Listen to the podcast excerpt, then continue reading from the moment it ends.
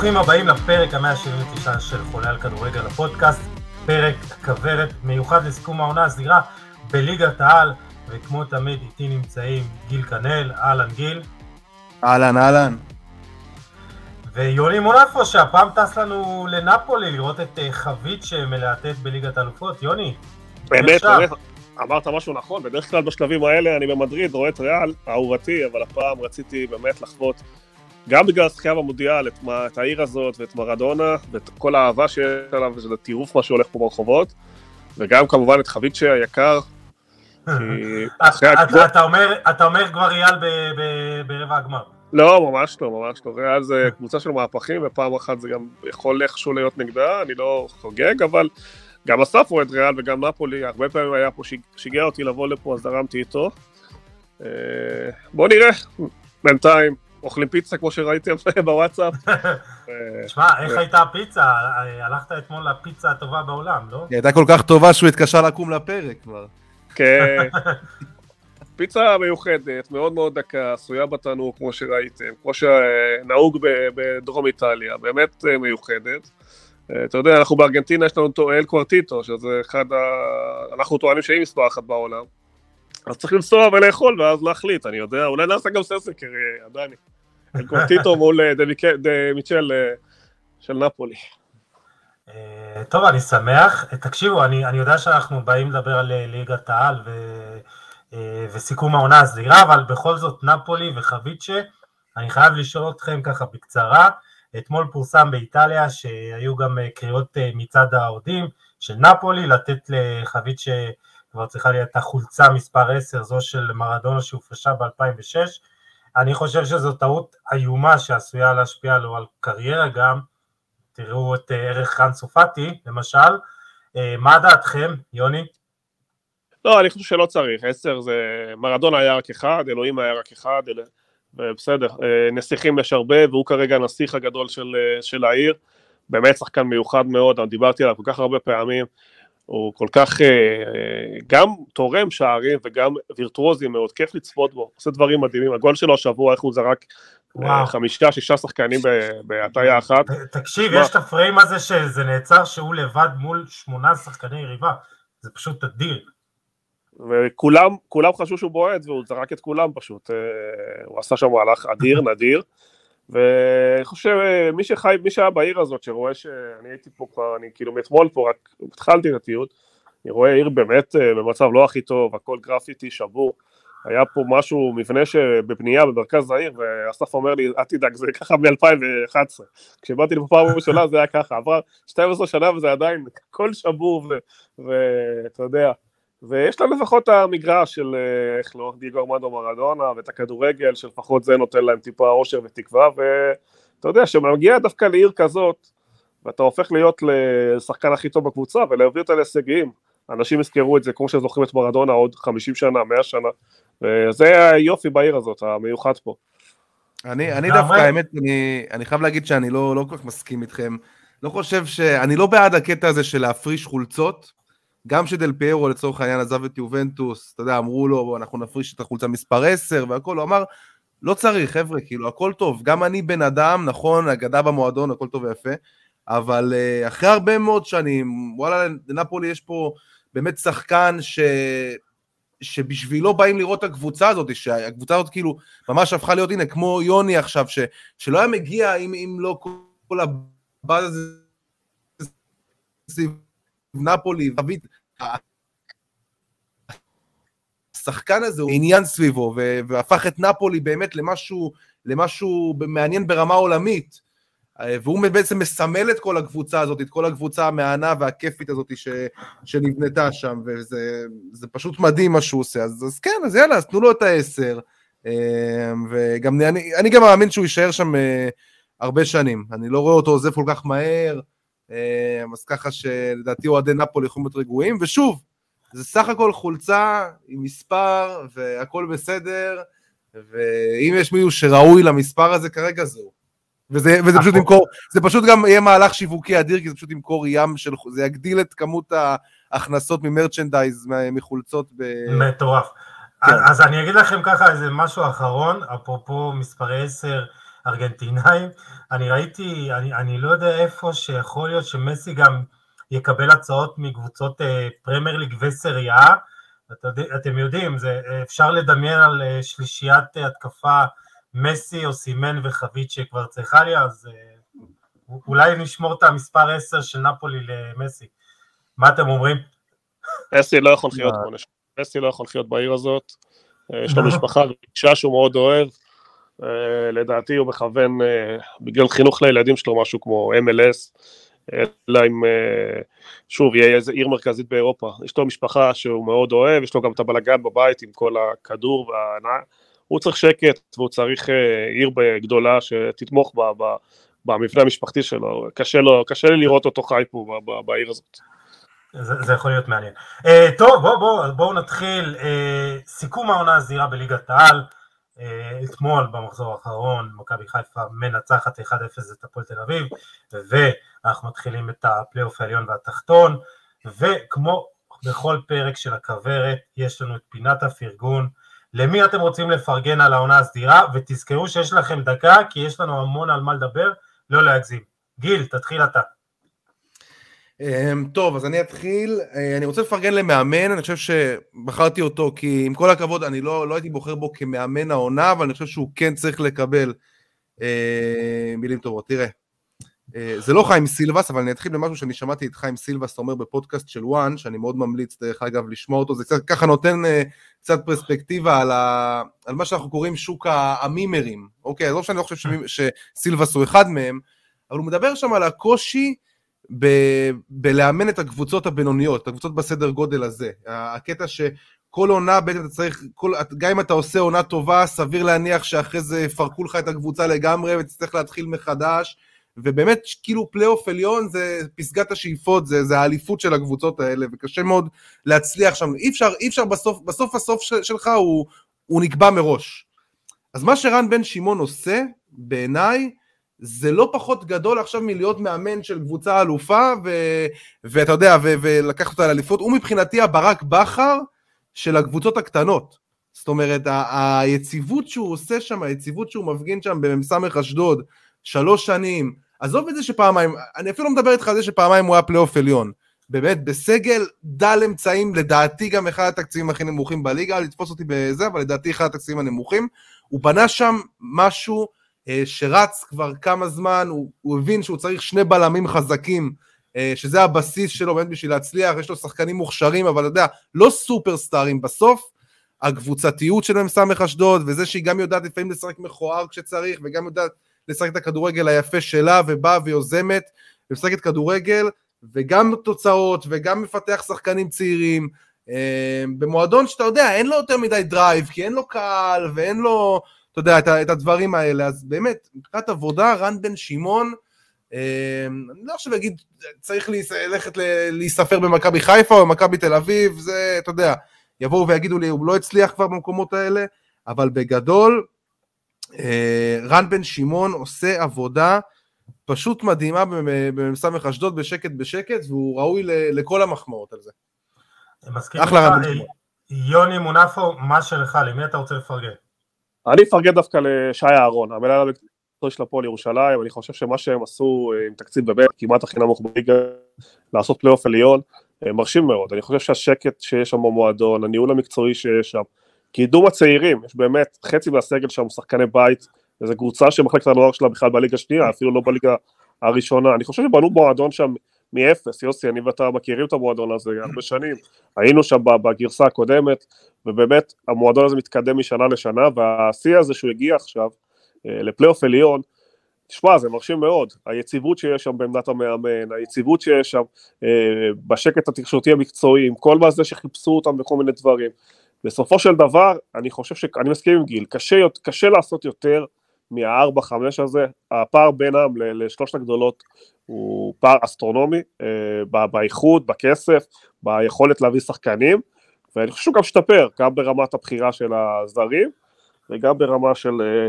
אה, הישראלים שהוא מביא בסכומים נמוכים, היה לו כל מיני הצהרות שלא יהיו מושאלים, שעדיין לא ידעו אם זה כן או לא, ראינו השנה שהוא כן יוצא מהקופסה והולך על, ה, על הדברים האלה, כי זה מה שהשוק נותן, אין לו, אין לו ברירה אחרת, ובסך הכל עונה טובה מאוד, להפועל ירושלים. מסכים. אני רוצה לפרגן למכבי נתניה.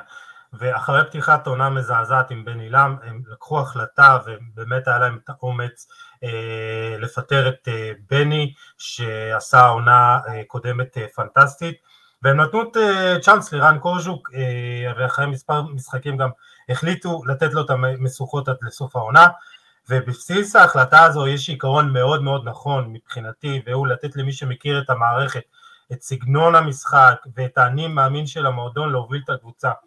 זה לא עוד אה, סוג אותם מאמנים שכל הזמן מחליפים קבוצות, אלא מישהו משלהם. ובדקתי את זה, קוז'וק אמנם החליף קבוצות כמו גרביים בקריירה, הוא שחק ב-12 קבוצות שונות, אבל הוא נולד בנתניה, הוא גדל במועדון ושם באמת עלה לבוגרים, הוא היה עוזר מאמן, וזה יפה מאוד, והוא הצליח, והוא לקח את הקבוצה מהמקום הלפני האחרון, אה, ישר למקום הרביעי, חצי גמר גביע, ובאמת מגיע לשאפו. ואנחנו עוברים עכשיו לפינת... אה, זכה בגביע טוטו. וזכה בגביע טוטו, תודה רבה. וגם יש לו תכונה ששמורה למאמנים גדולים, יוסי. נו, קרחת? גם, גם, הוא היה, גם הוא היה מגן אפור בעירוני קריית שמונה, אז אתה יודע, אולי... אה, אולי... אה, אולי זה הנוסחה, אולי זה הנוסחה. למרות שאני מאוד אהבתי אותו אז, כי הוא היה כזה פעם מגן ימין, פעם מגן כן, כן, לא, הוא היה שחקן נחמד, אני זוכר אותו, כן, כן. בדיוק של ההתחלה של קריית שמונה. בליגת העל. אה, טוב, מה עצבן אתכם? גיל, תתחיל אתה בסיבוב, בעונה הזירה. הרבה דברים עצבנו אותי, אבל אני יכול להצביע על משהו אחד שעצבן אותי יותר מכולם, וזו בעיניי הפארסה של העונה. אה, זו ההשאלה של ררש איליה למכבי תל אביב, אני חושב שזאת הפארסה של העונה. אני חושב שזה משהו... עד כדי כך. עד כדי כך, תקשיב, זה מעיד על זה, אם, אם היינו צריכים חותמת לזה שמכבי תל אביב אין ניהול ובכלל אין ניהול מקצועי, זה הדבר הזה. תקשיב, זה לא הגיוני, עזוב, ניסו להביא את דיה סבא, הציעו לו שכר יותר גבוה, לא רצה להגיע, הכל טוב ויפה. אתם מביאים שחקן בן 17 שלא שיחק כמעט, שלא שיחק כמעט העונה, על תקן, ו, וגם כשהוא מגיע אתם לא נותנים לו לשחק, כאילו מה אתם מביאים, זה הוכיח לי שמכבי תל אביב מביאה עכשיו חיזוק, נטו בשביל להגיד לאוהדים הבאנו חיזוק, סתמו את הפה.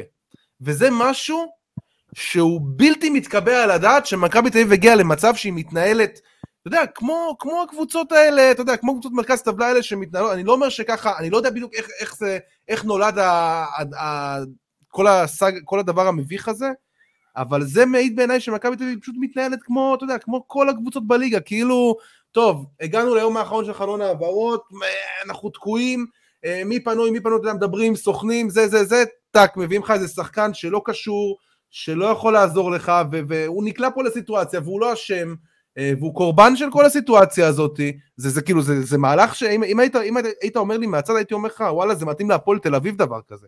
זה לא מכבי תל אביב, זה לא יכול לקרות שמביאים רכש מושאל, אוקיי, בשביל, בשביל לסתום את הפה של האוהדים, וזה מראה לך שמכבי תל אביב הגיעה לא מוכנה בכלל לכל חלון העברות שלנו, אז עזוב, עזוב את העזיבה של אוסקר גלוך, שזה אולי, אוקיי, זה משהו שנולד מהרגע להרגע, אבל גם בלי זה, גם בלי קשר לזה, וואלה, תבואו מוכנים, תעשו איזה, איזה, אתם יודעים שאתם צריכים שחקני כנף, אוקיי, אתם יודעים את זה מתחילת העונה שאתם צריכים שחקן כנף, תבואו מוכנים לינואר, תבואו מוכנים עם, עם, עם, עם בנק של שמות, שוואלה אתם יכולים לקטוף איזה מישהו, כי אני בטוח שזה מה שברק, בח, שברק בכר וגל אלברמן עושים במכבי חיפה, וככה עובדים, עם scouting אקטיבי, ואתה רואה שהדבר הזה, מכבי תל אביב, הוא לא קיים, והנה אני אומר לך שהיום במצב הזה, וואלה להיות אוהד של מכבי תל אביב, זה, זה הכי קשה שיש, זה יותר קשה אפילו להיות מלהיות אוהד הפועל תל אביב או בית"ר ירושלים, שאתה אומר אוקיי, מבחינה מקצועית אני עוד איכשהו במקום שאני צריך להיות, אתה יודע. מכבי תל אביב, עם כל התקציב הזה, ועם כל המעטפת וכל מה שצריך, פשוט זורקת על הניהול. אין לה ניהול, ומסכנים האוהדים האלה שהם לא רואים פתרון בטווח הקרוב לעין, ו, ומסכן איליה הזה, ומסכנה הקבוצה הזאת בכלל, שהיא הולכת לאבדון. אמ, זה, זה בעיניי הפארסה הכי גדולה של העונה, זה משהו שעצבן אותי. אה, מאוד, באמת. מאוד, אה, שמים לב ומרגישים את זה.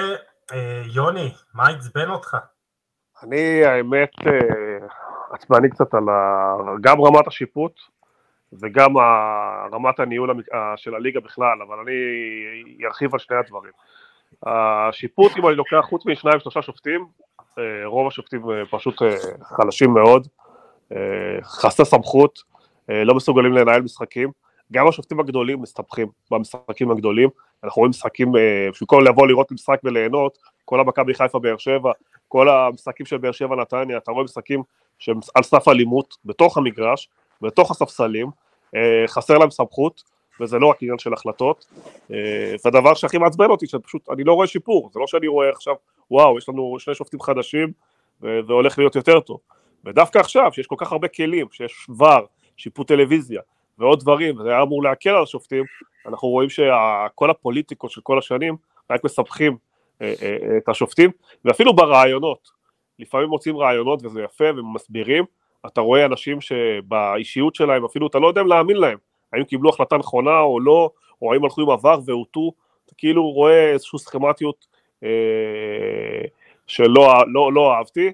דבר שני שאני לא אוהב זה נושא של טיפה, דיברתי על זה פעם, על האולטרס ועל הקיצוניות ואפילו אלימות, ראינו השבוע את האירוע בסכנין, אה, תשמע, אה, יש באמת המון קהל שמגיע למגרשים, יש שיפור מאוד מאוד גדול, אבל uh, כמו שהחברה הפכה לאלימה, גם הקהל הולך לכיוון הזה, ושוב, אני רואה גרף הידרדרות, אני לא יודע לאן זה יוביל, אני לא יודע מי יעצור את זה, אבל אותי זה מטריד בתור, לפני כל הנושאים המקצועיים, בתור חובב כדורגל, אותי זה קצת מטריד.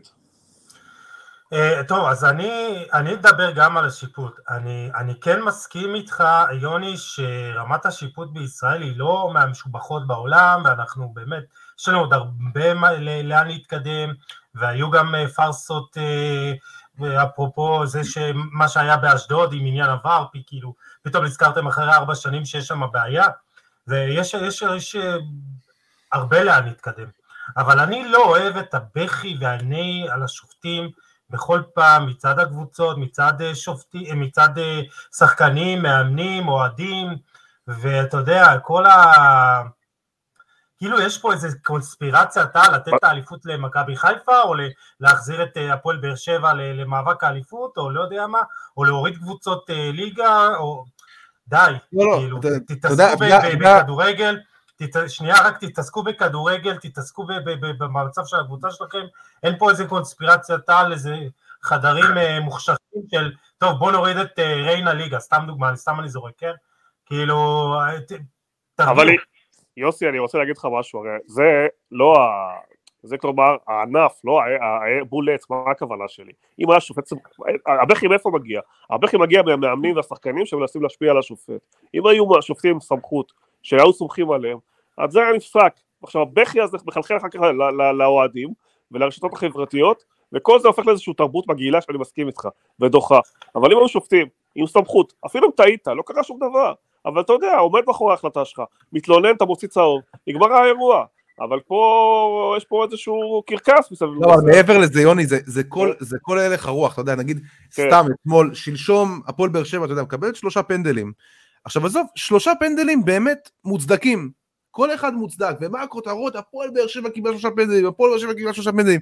אה, קיוו והצביעו, קיוו והצביעו, האם היה צריך להיות פנדל, האם לא היה צריך להיות פנדל, זה נהיה נורא, כאילו, גם בדברים שהם חד משמעיים, מנסים בכוח, ואתה יודע, אחרי זה השופט דבר עולה בחמש באוויר, וכאילו מנסים לייצר אווירה של, שגם כשיש חד משמעיות, מנסים לייצר אווירה כאילו אין חד משמעיות. אז כשהשופטים צודקים, לפחות בואו נחמיא להם. כשהם טועים, נכון. אין בעיה, נקרא אותם, אין בעיה, נבקר אותם, נקרא אותם.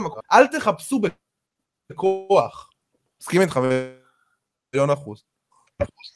טוב, אה, חברים, בואו נתמקד, אה, בואו נתקדם לנושאים המרכזיים אה, של העונה, וחילקנו את זה לשלושה נושאים עיקריים, מאבק האליפות, הפלייאוף העליון והמאבק בתחתית, כמובן מתחילים עם מאבק האליפות, ואם הקלטנו לפני כמה פרקים, לפני שלושה מחזורים, ואמרנו ככה, מאבק אליפות משולש בין מכבי חיפה, באר שבע ומכבי תל אביב, אה, הפך המאבק לשתי קבוצות אה, בלבד, ולהזכירכם בפרק הקודם שלנו, לפני הפרק הקודם, מכבי תל אביב ניצחה את הפועל באר שבע, אבל מאז בשלושת המשחקים אה, עשתה ניצחון, הפסד ותיקו, באר שבע עשתה שלושה ניצחונות, חיפה, אה, אה, מכבי חיפה שהייתה אחרי הפסד לאשדוד, גם עשתה שלושה משחקים, והפער של מכבי תל אביב מחיפה גדל ל-10 ומבאר שבע ל-6,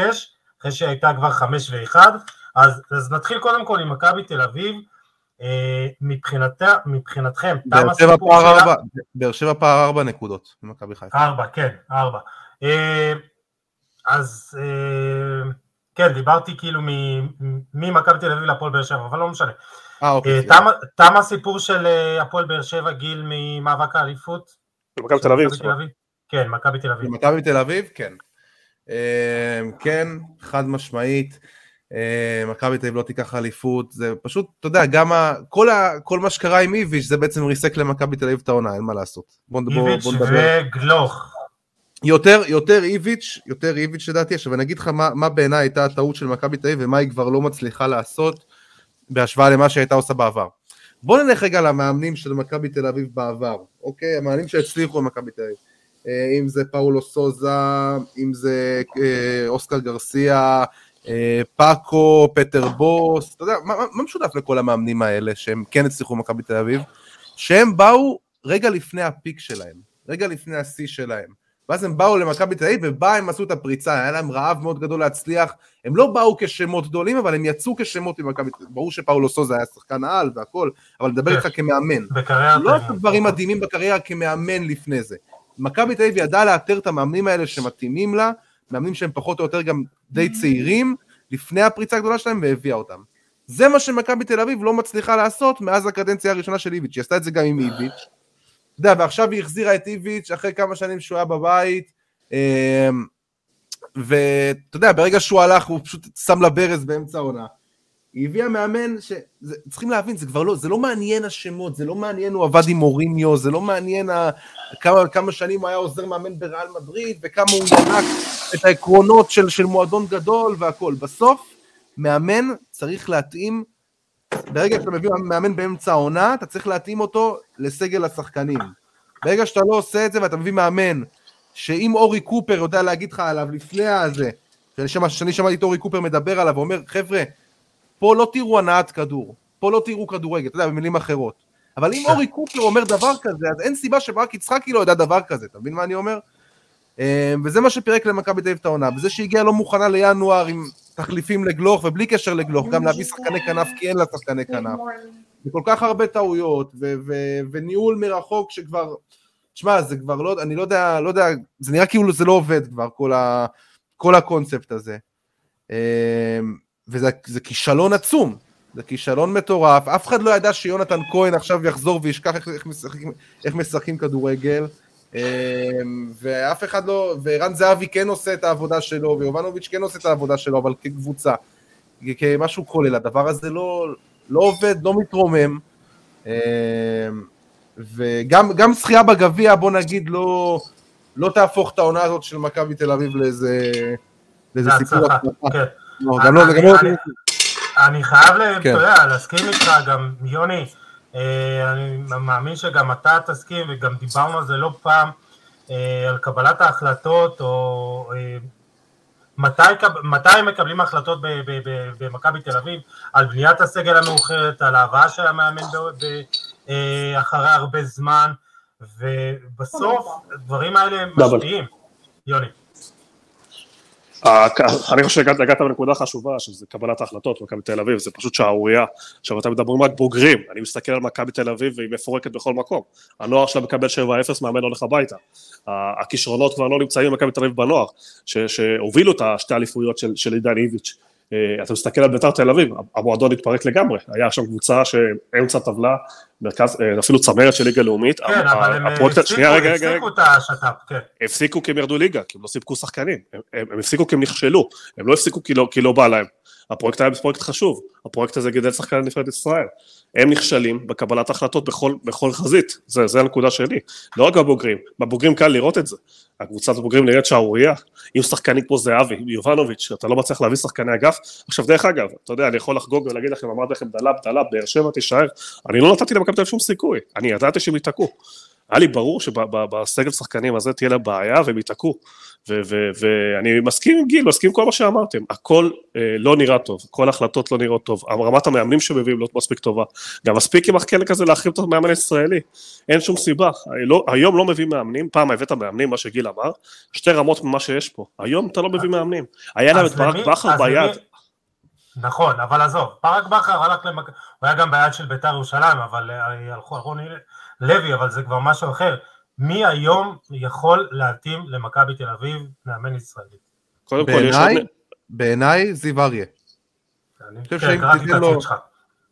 כן, לא תן, לו, תן לו את המפתחות, תן לו אבל לבנות מ... אה, אתה יודע, תן לו, תן לו לבנות את הקבוצה מהקיץ, כראות עיניו, כי אתה יודע, גם הכדורגל של זיו אריה זה כדורגל ש... אתה יודע, לפעמים שהוא מנסה לשחק אותו בהפועל ירושלים, אין לו, אין, הרבה פעמים אין לו כלים לעשות את זה, וזה נראה אולי לפעמים גם קצת מגוחך וקצת פחות טוב, אבל ב mindset שלו הבן אדם חושב איך להניע את הכדור, חושב התקפה, חושב תבניות התקפה, אה, מאוד מגוון, אה, כן יש לו את, ה, את השיגעון הזה בראש, אולי דווקא זה כן יכניס איזה משהו טוב למכבי תל אביב.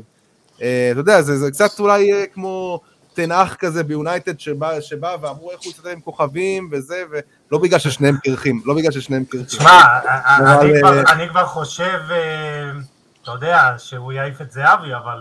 הוא לא, מסוגל, לא, יהיה לו קשה, יהיה לו קשה להסתדר עם אה, כוכבי. תשמע, מה זה, הוא לא, לא העיף את זהבי, ואני מאמין שזיו אריה הוא בחור אינטליגנט, והוא יודע, והוא יודע לאן הוא נכנס, אם זה באמת יקרה, אבל שוב, זיו אריה, הייתי הולך איתך אפילו משהו אקסטרימי, כאילו משהו, משהו, אה, זה דלאפ, דלאפ מטורף, אפילו הייתי הולך על דן רומן, סתם מהמר עליו. שם את דן רומן, מאמן מכבי תל אביב. הוא עושה עבודה מדהימה. עושה עבודה מדהימה בנוער במכבי נתניה, איש כדורגל דגול, תנסו, תנסו להצמיח משהו שונה, הבנתם שהשם אה, אייטור וזה, זה לא, זה שקוראים לו אייטור ופבלו וזה, זה לא מבטיח לכם את ההצלחות, אוקיי? אם אתם יכולים להביא מאמן עכשיו, לחפש, לא יודע, בליגה בלגית, בליגה פולנית, בליגה יוונית, מאמן כזה שעשה עונה שתיים טובות ואתם רואים שהוא על הגל, צעיר ואתם יכולים להביא אותו, תביאו אותו. אם אין מישהו כזה, אל תביאו עכשיו מישהו שלא יודע, ששנתיים יושב בבית, או שההצלחה האחרונה שלו הייתה ב-2016. תביאו מישהו שבאמת אתם מאמינים שהוא יכול לעזור למכבי תל אביב, ותפסיקו לספר את הסיפורים האלה, שאין מאמן ישראלי מספיק טוב למכבי תל אביב. טוב, אז לפני שנעבור אה, לדבר על אה, באר שבע וחיפה, אה, זיו אריה יכול להיות פתרון טוב, יוני? אני לא בטוח, אני לא בטוח בכלל, כי אני חושב שמכבי תל אביב, בגלל הקהל והלחץ מהקהל, ואתה רואה את זה, אנשים איבדו את הסבלנות. האוהדים של מכבי תל אביב עם כעס מאוד מאוד גדול כלפי ההנהלה, ויש שם איזושהי חובה גדולה מאוד. כלומר, אם, אם ההחלטה היא שבונים עכשיו קבוצה חדשה, זה יכול להיות רעיון מעניין. וכמובן שם זיו יצטרך לשפר בהבנה של מה זה מועדון גדול, והוא לא יכול להמשיך להתנהל מול התקשורת כמו שהוא מתנהל.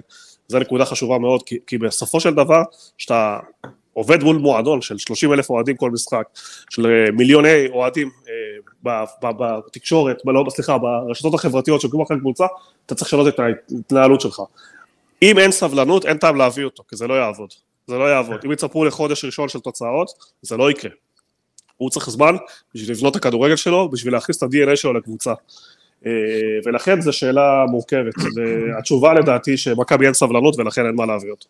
אבל גם, גם אני חייב להגיד שנוצר איזשהו מצג עכשיו שכאילו הסגל של מכבי תל אביב הוא לא טוב. הסגל של מכבי תל אביב בעיניי הוא מצוין אם אתה מחזק אותו באמת, אתה מביא שני שחקני כנף, אמ, שני שחקני כנף, אולי בוא נגיד מגן שמאלי, אמ, מגנים, עוד, מגנים. חלוץ, עוד חלוץ גיבוי, ויש לך קבוצה באמת בובה. כאילו אפילו תפגע בשתיים מהעמדות האלה, יש לך קבוצה, ומאמן כמובן מעל הכל, זה לא שמכבי תל אביב צריכה עכשיו ללכת פה לאיזה, אתה יודע, בנייה מחדש. כמו שאומרים, כן. ויש לה סגל טוב, זאת אומרת, יש לה, יש לה עם מה לעבוד, ופשוט מעל הכל זה ניהול, זה מאמן. אה, טוב, בואו נעבור למכבי חיפה. אתמול היא מנצחת, כמו שאמרתי, את אה, הפועל תל אביב בקושי 1-0, ולי זה לפחות נראה שלמרות קשיי ההסתגלות וההתאקלמות של דיה סבא, א', אה, אמרתי לך אתמול גיל שנראה לי שהוא ירד קצת במשקל, הוא, הוא נראה בכושר, נכון? לא, גם נראה לי, נראה לי שהוא היה, הוא היה לפני זה עם עוד גופייה מתחת, אז זה יצר כזה, אתה יודע, זה יצר קצת... אה, אתה אומר, אה, בטנה כזאת, אבל, אבל זה נראה טוב, ו, ולפי דעתי משהו השתחרר שם. אה, עומר אצילי חזר לעצמו, אתמול הוא כבש שער נדיר ביופיו, הוא עם אה, שלושה ובישול בדרבי מחזור קודם, וגם סבא כזה לאט לאט נכנס לעניינים, מוצא את המקום שלו, שני שערים, שני בישולים, מאז שהוא הגיע, כלומר, גיל, זה נראה, נראה שמתחיל לתפוס איזושהי צורה.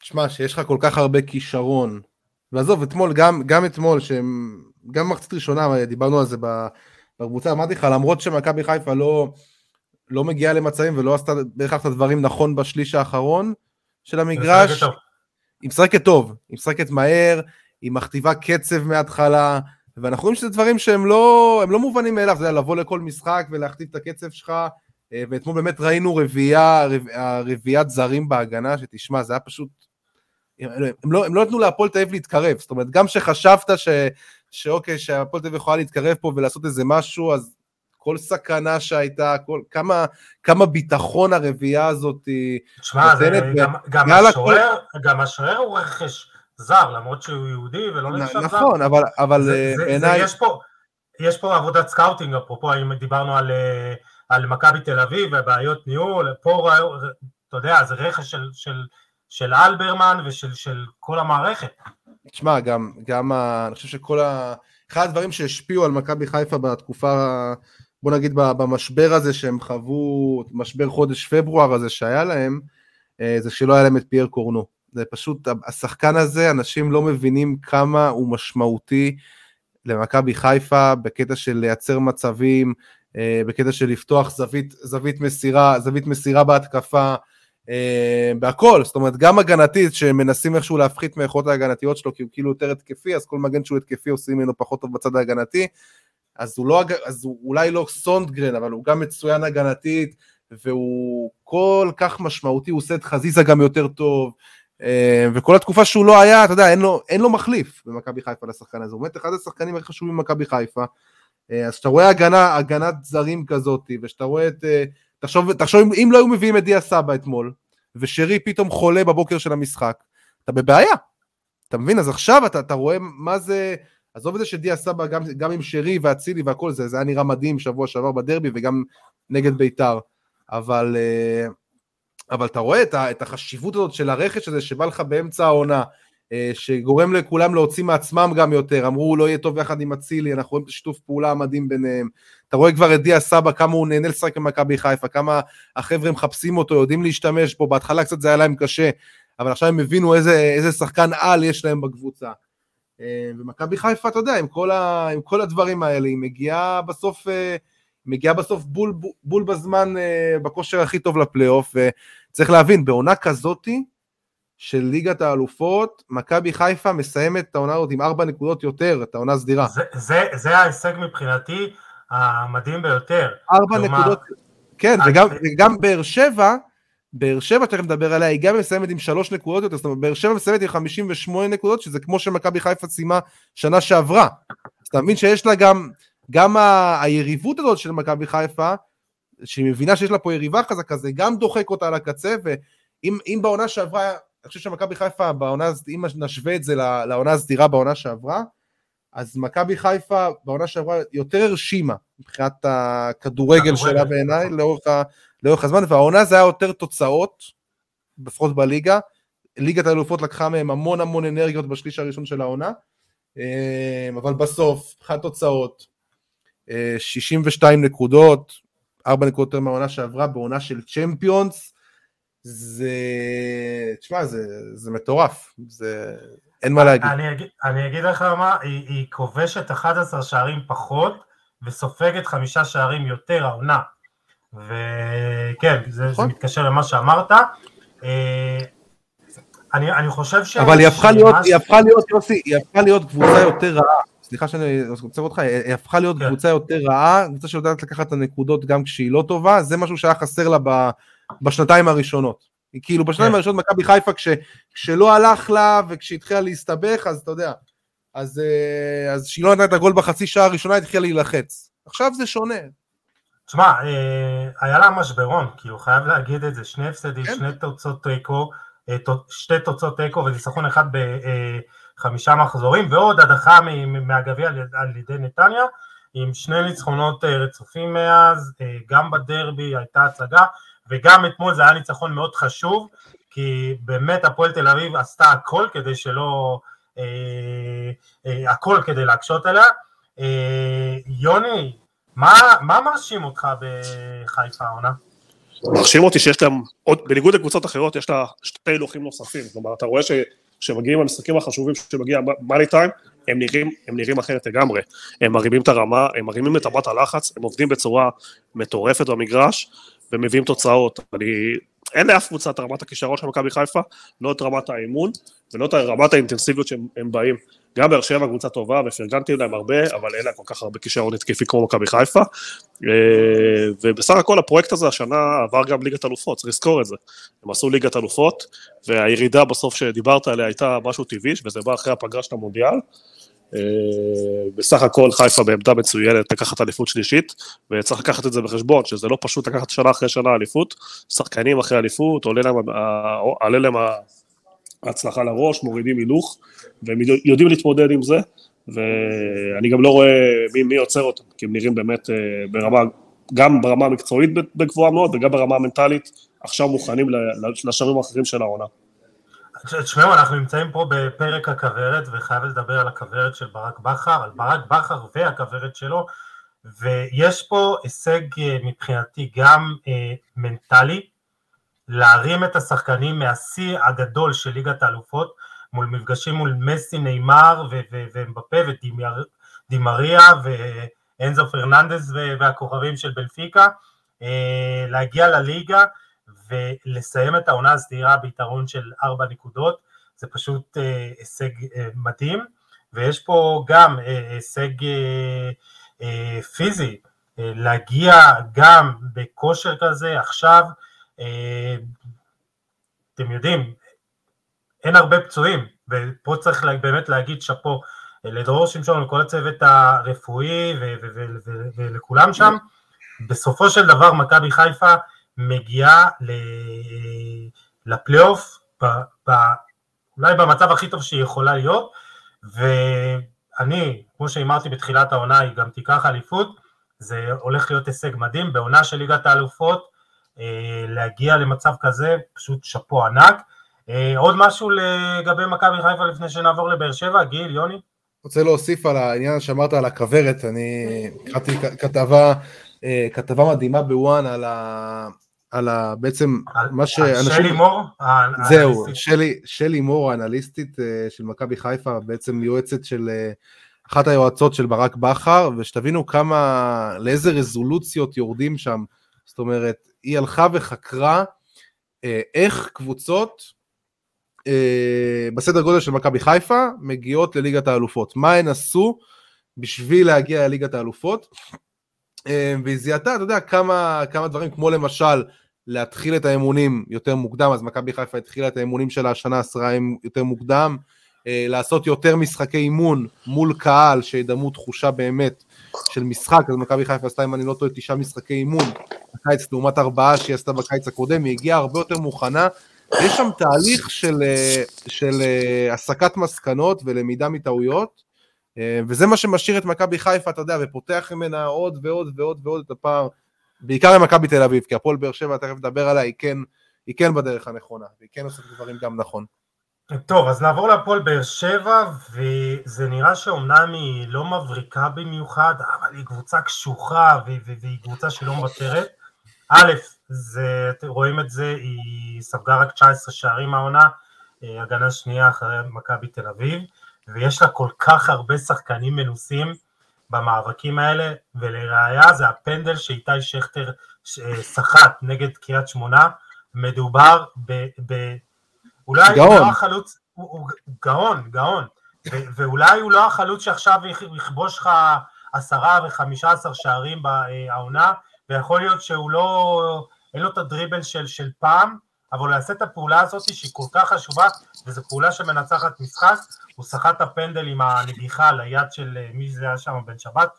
בן שבת. אה, וזה, כן, וזו פעולה של, של שחקן כל כך מנוסה, ומדברים על איתי שכטר, אה, על כמה הוא חשוב לחדר הלבשה וכמה יש לו את הניסיון, ו, וזה מיגל ויטור, וזה איתן טיבי, וזה, וזה ספורי ומיכה, ש, שהם כבר היו שם במעמדים האלה.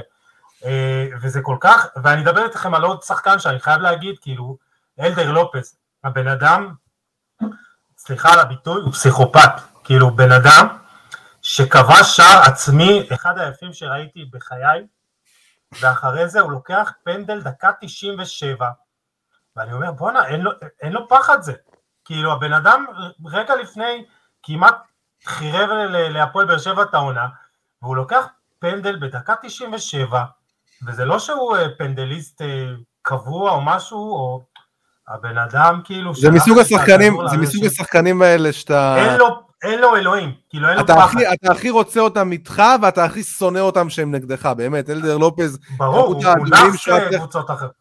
כן. תקשיב, כמות האדומים שהשחקן הזה היה צריך לקבל לעונה, זה... עזוב, זה באמת נראה לי חסר תקדים. הוא, הוא מאוד, uh, הוא מאוד עצבני, הוא מאוד לא נעים לפעמים, הוא מאוד uh, מתגרה, הוא עושה דברים שלפעמים תופס את הראש ואתה לא מבין כאילו מה, מה אתה עושה, למה אתה עושה את זה, אבל תשמע, זה, זה מסוג הדברים ש, ש, שמטריפים את הקהל, אה, וכן, הוא מאוד אה, מתאים שם, ל, מאוד מתאים ל, ל, לכל מה שקורה בהפועל באר שבע, והפועל באר שבע, כן, כמו שאתה אומר, יש לה הרבה שחקנים שבו במועמדים האלה, יש לה, ניכר שיש שם חדר הלבשה מאוד מאוד חזק, אה, וניכר גם שהם נהנים, אתה יודע, מהעובדה שכזה, אף אחד...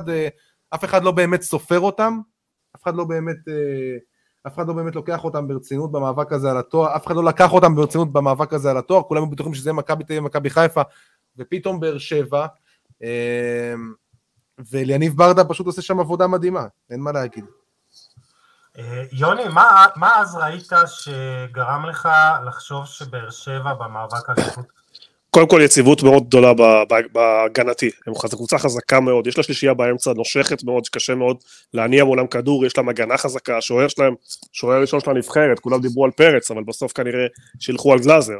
כלומר, ברמה כן. ההגנתית הם, אה, הם נמצאים שם, גם ברמת האופי שדיברתם עליה, יש להם גם הגנה וגם אופי של קבוצה אלופה, חסר לה קצת למעלה למצוא את השלישייה הקדמית שתביא גם את הברק, שתדע להכריע משחקים, שתדע גם להציג יכולת גבוהה של אליפות עם תבוסות שיש למכבי חיפה, אבל בבסיס, יש להם בסיס של אלופה, יש להם הגנה מטורפת, שכל הקבוצה עושה, יש להם אופי, כמו שאתם אומרים, שחקנים לוחמים, פייטרים, יש להם עומק אדיר בסגל, יש להם עומק אדיר, ויוני עם שחקנים, עם שחקנים מאוד שונים שמשלימים אחד את השני, זאת אומרת אם יש לך תומר נכון, חמד, המון כלים, המון כלים, יש לך את אנסה שהוא, יש לך את אנסה שהוא מביא לך את המהירות, יש לך את חתואל עם הדריבל, יש לך שחקנים מאוד שפי עם הכניסות לאמצע, אתה צודק, אתה צודק, אבל אה, אני אומר, דיברנו, הגנה, אופי יש, אה, ותיקים, מנהיגות יש, מגרש ביתי יש, חסר שלישייה יציבה למעלה, כי כל פעם זה מתחלף ולא מוצאים, היה תקופה שחתואל משך, היה תקופה עכשיו שטיפה חמד,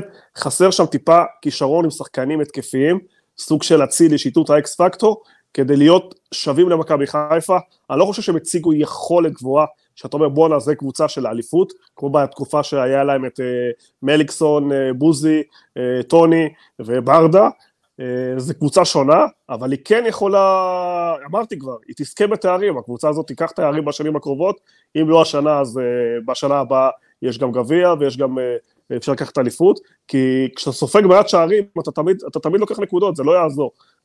ובחלק הזה, עוד נקודה שרציתי לדבר עליה שגיל עצר אותי זה ברדה, כי ברדה ראינו, זיהיתי גם שהוא מתקדם ומשתפר ממשחק למשחק, והוא כן מביא את הניסיון שלו והמנהיגות שלו לקבוצה הזאת, הוא עדיין ברור שהוא לא ברק בכר, כי אי אפשר להיות ברק בכר ביום אחד, אבל הוא בתהליך התקדמות, ואני חושב שאם הוא היה מוצא את שלישייה קדמית יציבה, אה, הוא היה ראש בראש עם מכבי חיפה, אה, אבל שוב, יש ארבע נקודות, הכל יכול להיות בפלייאוף.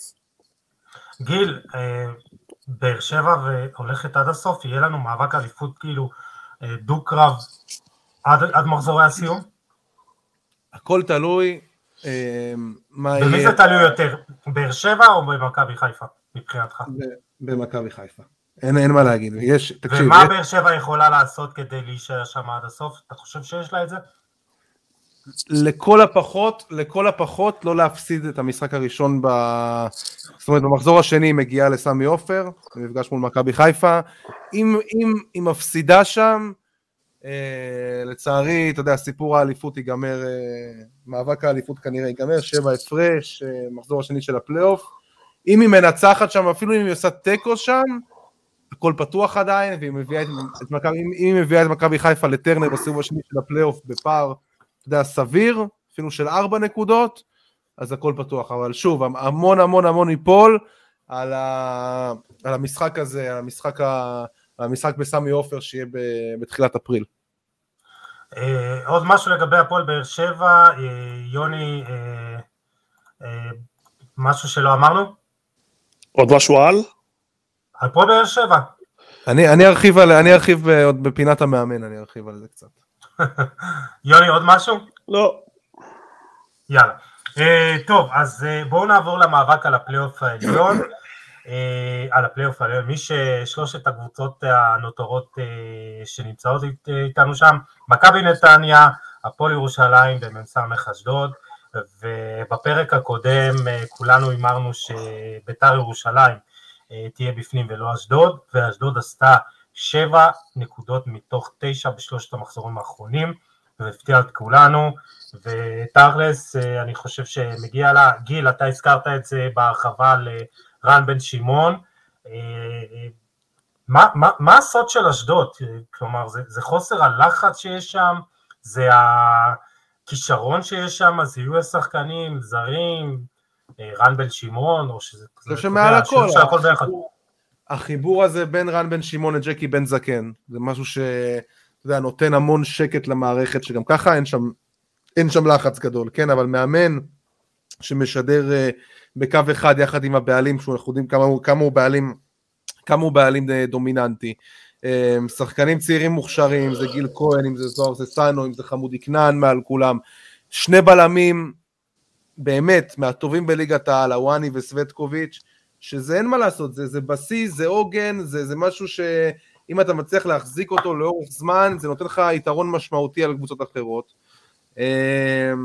משחקים כדורגל, לרוב באמת כדורגל מאוד חיובי, ושמע, מגיע להם להיות שם, מבחינה קבוצתית, מגיע להם להיות שם, ביתר, אה, מה שנקרא, שלשלו את זה בענק. אמ, חוץ מהם, אני לא רואה עוד קבוצה שבאמת ראויה, ראויה להיות שם. זאת אומרת, הטבלה מאוד, מאוד uh, משקפת את מה שראינו העונה. אה, יוני, מה, מה הסוד של אשדוד מבחינתך? אני חושב שאמונה בשחקנים צעירים, הם מקדמים שחקנים צעירים, זה לא רק השחקנים שגיל ציין, אם אתה הולך אחורה לאורך השנים, הם גידלו המון המון כישרונות שהיו בנבחרות, ואתה יודע, לוקח תמיד זמן אחרי שהם מוצאים מכירות של שחקנים לבנות, ואז הם נבנים מחדש. יש יציבות גדולה מאוד בעמדת המאמן.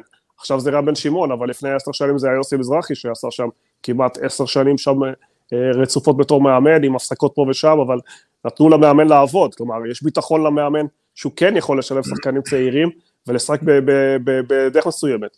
עוד נקודה חשובה, הם באים לשחק כדורגל, גם, אה, גם רם בן שמעון, גם יוסי מזרחי, קבוצות שבאות, ג'קי דורש לשחק כדורגל, במקום כל הבונקרים שאנחנו רואים שבוע אחרי, כל המימריזם שאתם מדברים עליהם, בסוף כולם משחקים הגנתי מאוד, הם באים לשחק כדורגל, ולאורך זמן אנחנו רואים אה, אה, שזה משתלם. כי גם שחקנים צעירים בוחרים אה, להישאר באשדוד או להגיע לאשדוד כי יודעים שיקבלו הזדמנויות. כלומר, השיטה עובדת והיא ממשיכה לעבוד. ונכון שאי אפשר לייצר רצף, כי כשאתה מצליח, אתה בסוף עושה שניים שלושה מכירות וקשה להביא שחקנים. אין עוד כנען אחרי שהוא ילך. יהיה כנראה מישהו אחר, עוד שנה, שנתיים, שלוש, ויש פערים. אבל uh, בסוף הכל השיטה של אשדוד עובדת לאורך שנים, זה אותו דבר, להאמין במאמן, לתת לו כלים, משחק כדורגל התקפי, לנסות לנצח משחקים, לא לוותר על שום משחק, uh, לתת לשחקנים הצעירים המוכשרים של הנוער לשחק, והדברים מתחברים. ברמת הזרים, אני חושב שגם שם הם הבינו שהם צריכים להביא שחקנים צעירים, הלכו חזק עם אוהד כהן לכיוון של אפריקה, ומביאים צעירים, ונותנים להם סבלנות. החלוץ אה, סיבוב ראשון כמעט לא הבקיע, ואנחנו רואים שלקח לו כמעט שנה וחצי עד שהוא התחיל להבקיע. אה, אותו דבר שחקן הכנף שהיה ברמת גן ועכשיו מתחיל לפרוץ. וכשיש סבלנות, וכשיש כדורגל התקפי, וכשיש שיטה, דברים עובדים, גיוסי, זה, זה הסוד בכדורגל. אה, בואו נעבור למועדון. בסוף כל הקבוצות, כן. אני אומר, כל הקבוצות שהגיעו בסוף לפלייאוף העליון, זה קבוצות שידעו אה, לתת מה שנקרא את הפוש בסוף. אשדוד, 10 נקודות מ-12 אפשריות בסוף, הפועל ירושלים לא ניצחו מנובמבר, פתאום אתה יודע, עשו אה, שני ניצחונות ככה על נס ציונה ומכבי תל אביב, בום, הבטיחו את המקום בפלייאוף, נתניה חמישה ניצחונות רצופים, הבטיחו את המקום בפלייאוף, וביתר, שאתה יודע, כל האמצע וזה, הלהיבה אותנו, זה, זה מראה לך כמה בליגה הזאתי, לא חשוב, כאילו חשוב ההתחלה, חשוב הסוף, מה שקורה באמצע פחות מעניין. זאת אומרת, אם תתחיל טוב, תסיים טוב, הכל יהיה בסדר, הכל יהיה טוב, אתה תגיע לאן שצריך להגיע, וביתר למשל לא עשו את זה, שלשלו ברגע האחרון. אני, אני מנוע מלדבר על ביתר ירושלים, אני, אני אשאיר לכם את הסיבות אה, לאי ההצלחה להגיע לפלייאוף העליון. אה, כן, גיל, מה? דבר. אני אומר, דבר, מה זה אתה מנוע? אתה אוהד, דבר מדם ליבך. אני, אה, כמו שאתם יודעים, חזרתי לנוער של ביתר, אז אני אשאיר את הדיון על ביתר אה, לשניכם. אה, יוני, דעתך על ביתר ירושלים?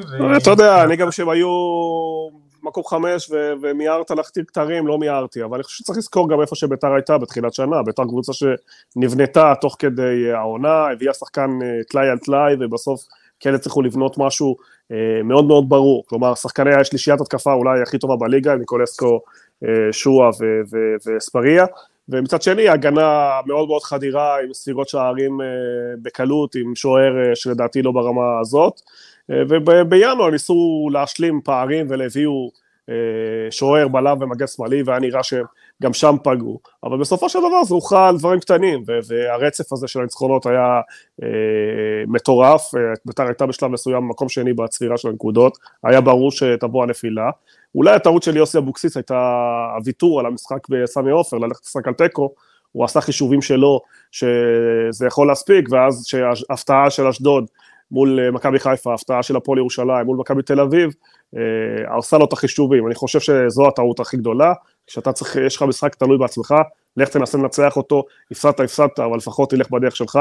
אני חושב שזה עלה לביתר ירושלים, הטעות הזו של יוסי עלתה לביתר ירושלים אה, אה, ביוקר. אני גם חייב להגיד משהו, שאני לא חסיד גדול של לתת מחמאות כל כך גדולות לפלייאוף עליון, כי בסוף העונה, כשאתה עושה מקום 7, 6 ו-5, זה לא כזה הבדל משמעותי.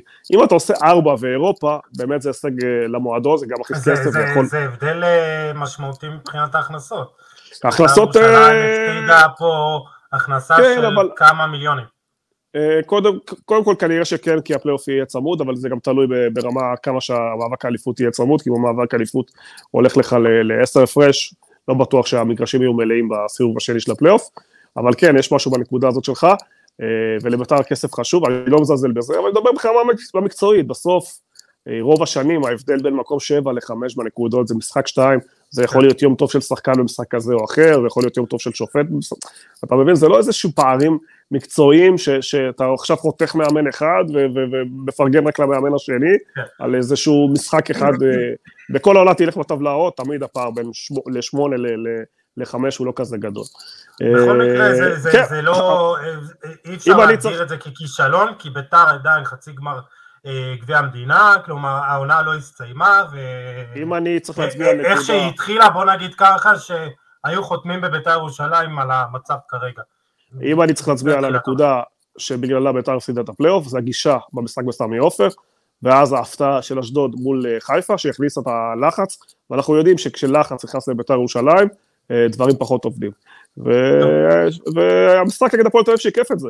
היה משחק בית, אחד אחד, מול עשרה שחקנים, מחצית שנייה לתת בראש, ובסוף אה, בית"ר ירושלים, במקום לשמור על הראש ולשחק נכון, הפקירה את ההגנה וספגה. אה, כמו שאמרתי, בסוף זה משחק לפה לפה, וזה מה שהכריע, זה מה שעשה את ההבדל בין בית"ר ירושלים לאשדוד ונתניה, ואשדוד והפועל ירושלים. אה, משחק אחד. אז, אז בואו נדבר על שתי הקבוצות הנותרות בפלייאוף, ודיברנו והחמאנו להם לא מעט בפתיח. נתניה עשתה ריצה מדהימה, וגם למרות ההפסד לאשדוד אה, במחזור האחרון, אפשר להגדיר את העונה שלה כהצלחה. כמו, כמו שאמרתי, קוז'וק הגיע במקום הלפני האחרון, אה, עד למקום רביעי פלוס חצי גמר, זה באמת אה, הישג מדהים. משהו על נתניה, גיל? אני אומר שנתניה זה ברמה של ברמה של ועדת חקירה מה שהיה שם, לכאורה כמובן? תחילת העונה שלהם, זאת אומרת, איך קבוצה עם סגל, שכולנו ידענו ש... כולנו ידענו שיש שם סגל טוב. אוקיי, יש שם שחקנים אדירים, זאת אומרת, זה, זה הסגל. הרביעי בטבעו בליגה. כאילו, אין פה מה לדבר בכלל, זה אין פה שאלה. אז איך בכלל הם הגיעו למצב הזה שהם היו בתחתית, ואוקיי, הבנתי, תואמאסי היה פצוע, וגנדלמן היה פצוע תקופה, אבל נכון. עדיין, יש שם סגל מעולה, אבל ברגע ששני החבר'ה האלה חזרו, אז באמת ראית שכל העסק שם התחיל להתחבר שוב. ו... אבל אני באמת רוצה לראות את מכבי נתניה, כי דיברנו עליהם בדיוק ככה בעונה שעברה, אוקיי, עם בן עילם. אני חושב שרן קוז'וק לקח את הכדורגל של בן עילם ואפילו שם אותו צעד אחד קדימה, זה כדורגל פחות נאיבי, פחות, אה, זאת אומרת, עדיין יש את הנאיביות של מכבי נתניה, אבל קצת פחות ממה שראינו אצל בן עילם. אני חושב שצריך להזכיר, צריך לדבר על אה, רז שלמה, שבאמת, אחד מפריצות. אחת נהדר. מפריצות העונה, באמת, הפך להיות בלם הישראלי יחד עם שון גולדברג אה, הטוב ביותר. אה, פגעו גם, הביאו מגן שמאלי מצוין, למרות שהוא נתן משחק אה, גול עצמי ונגד קריית שמונה, אה, אומואמו הזה גם, הביאו מגן שמאלי מצוין, ידעו גם איך, הם עשו שם כמה טעויות בקיץ ברכש, הביאו כמה שחקנים לא מתאימים, כמו הארטרץ הזה, כמו בר, ברקו, אה, וידעו איך לתקן את זה, ומגיע להם, מגיע להם, כיף לראות מה שקורה במועדון הזה, אתה יודע, עם הקהל, ו, ועם הכדורגל החיובי שלהם, ושחקנים צעירים גם, אה, ומגיע להם להיות שם, וכנ"ל הפועל ירושלים. אה, אז זהו, לגבי נתניה, דבר אחרון, גם כל סאגת עדן קרצב לא תרמה, אתה יודע, ליציבות בהתחלה, כן יעבור, לא יעבור, ואז הוא חזר, ואז שוב, אה, נכון. כלומר, היו, היו, היו כמה סיבות שגם ה... אבל אני לא חושב שצריך להשפיע על קבוצה שלמה, אתה מבין? כן, כאילו, כן. מה שקורה עם שחקן אחד, לא יודע. אבל לפעמים אתה יודע, שחקן אחד שלא מרגיש אה, בטוח במקום שלו, או שמרגיש פספוס מסוים, יכול להשפיע, ואתה יודע, אה, סיבות כזה אובייקטיביות של הוא לא יהיה, הוא לא, ייתן, הוא לא יעשה את המקסימום. אה, הפועל ירושלים, חייב כאילו לדבר עליה עוד קצת, יוני, גם אתה הזכרת את זה, אמרתי את זה באחד הפרקים, במתקן האימונים של אה, הפועל בעמק הארזים, יש אה, משפט, או שלוש מילים, trust the process, זה טבוע שם על הקיר, וזה חייב להגיד, ברגע שיש תהליך, גם אם הוא לוקח זמן, אם אתה עושה את הדברים בצורה נכונה, בסוף גם יגיעו התוצאות, והנה, פלייאוף עליון, אחרי עונה שעברה שהיה מאבק אה, הישרדות עד המחזורים האחרונים, עד המחזור האחרון, אה, פלייאוף עליון, מבחינתה זו הצלחה מסחררת, ואולי זה גם יסתיים במקום באירופה. הם עשו את הפלייאוף העליון הזה על, על תחילת העונה המדהימה שלהם, על השבעה ניצחונות שהם עשו בעשרה זה משחקים. הסיבוב הראשון הכי, כאילו, הסיבוב הראשון. הכי טוב בהיסטוריה שלה, בליגה כן. הראשונה. כן, אז על הסיבוב הראשון הזה הם עשו פלייאוף, וכל הכבוד להם, יפה מאוד. אה, יוני, דעתך? אני קודם כל רוצה להגיד משפט אחד על נתניה, שתי דברים על נתניה. אחד זה, קודם כל שכחתם את אביב אברהם, הוא כמעט ולא נספר ב- בסיבוב הראשון, הוא היה בעייתי בחוזה, עם החידוש חוזה, הוא לא שיחק. אני מת עליו. אני אני ממש... כן, לא אבל הוא יודע לא היה, הוא לא היה. ולירן רוטמן, לא אמרנו. כן, רגע. ואם אני סופר שחקנים, כלומר שתי זרים שהם שיחקו, כי הביאו אותם בסיבוב הראשון ולא היו טובים, שגיל הזכיר, פלוס אביב אברהם, פלוס גדלמן, פלוס תומאסי, אנחנו כבר מדברים פה על חצי קבוצה אה, שהשתנתה לגמרי מבן עילם לקוז'וק, שזה המון, 50% מהקבוצה. דבר שני, אה, לגבי בן עילם, הוא שיחק כל הזמן את אותו סגנון, אותו דבר. לחץ גבוה, בכל מחיר, בכל הזמן. כשלא הלך והיה תיקו, הוא הוציא שחקני הגנה והימר, וכל פעם שילם, כולל מכבי חיפה במחזור הראשון, היה לו אחד אחד נוסע מאופן, הוא הימר התקפה וקיבל ארבע. בסופו של דבר, אה, זה, אנשים, היה קל להיערך למכבי נתניה, וזה השינוי המרכזי שקושו גזה. הוא התחיל לשנות ציפה אחרת, לבלבל את היריב, לשנות סגנונות, והיום זה לא עובד לבוא לכל, זה היה אותה בעיה היה למכבי תל אביב ועל לובר. כשאתה משחק באותו דבר, לומדים אותך ולומדים לסגור אותך. אתה חייב להיות גמיש, גם ברמה הטקטית, תוך כדי משחק ובין משחק למשחק, כדי שהמשחק יהיה יותר חכם ויותר מתוחכם. זה לגבי מכבי נתניה.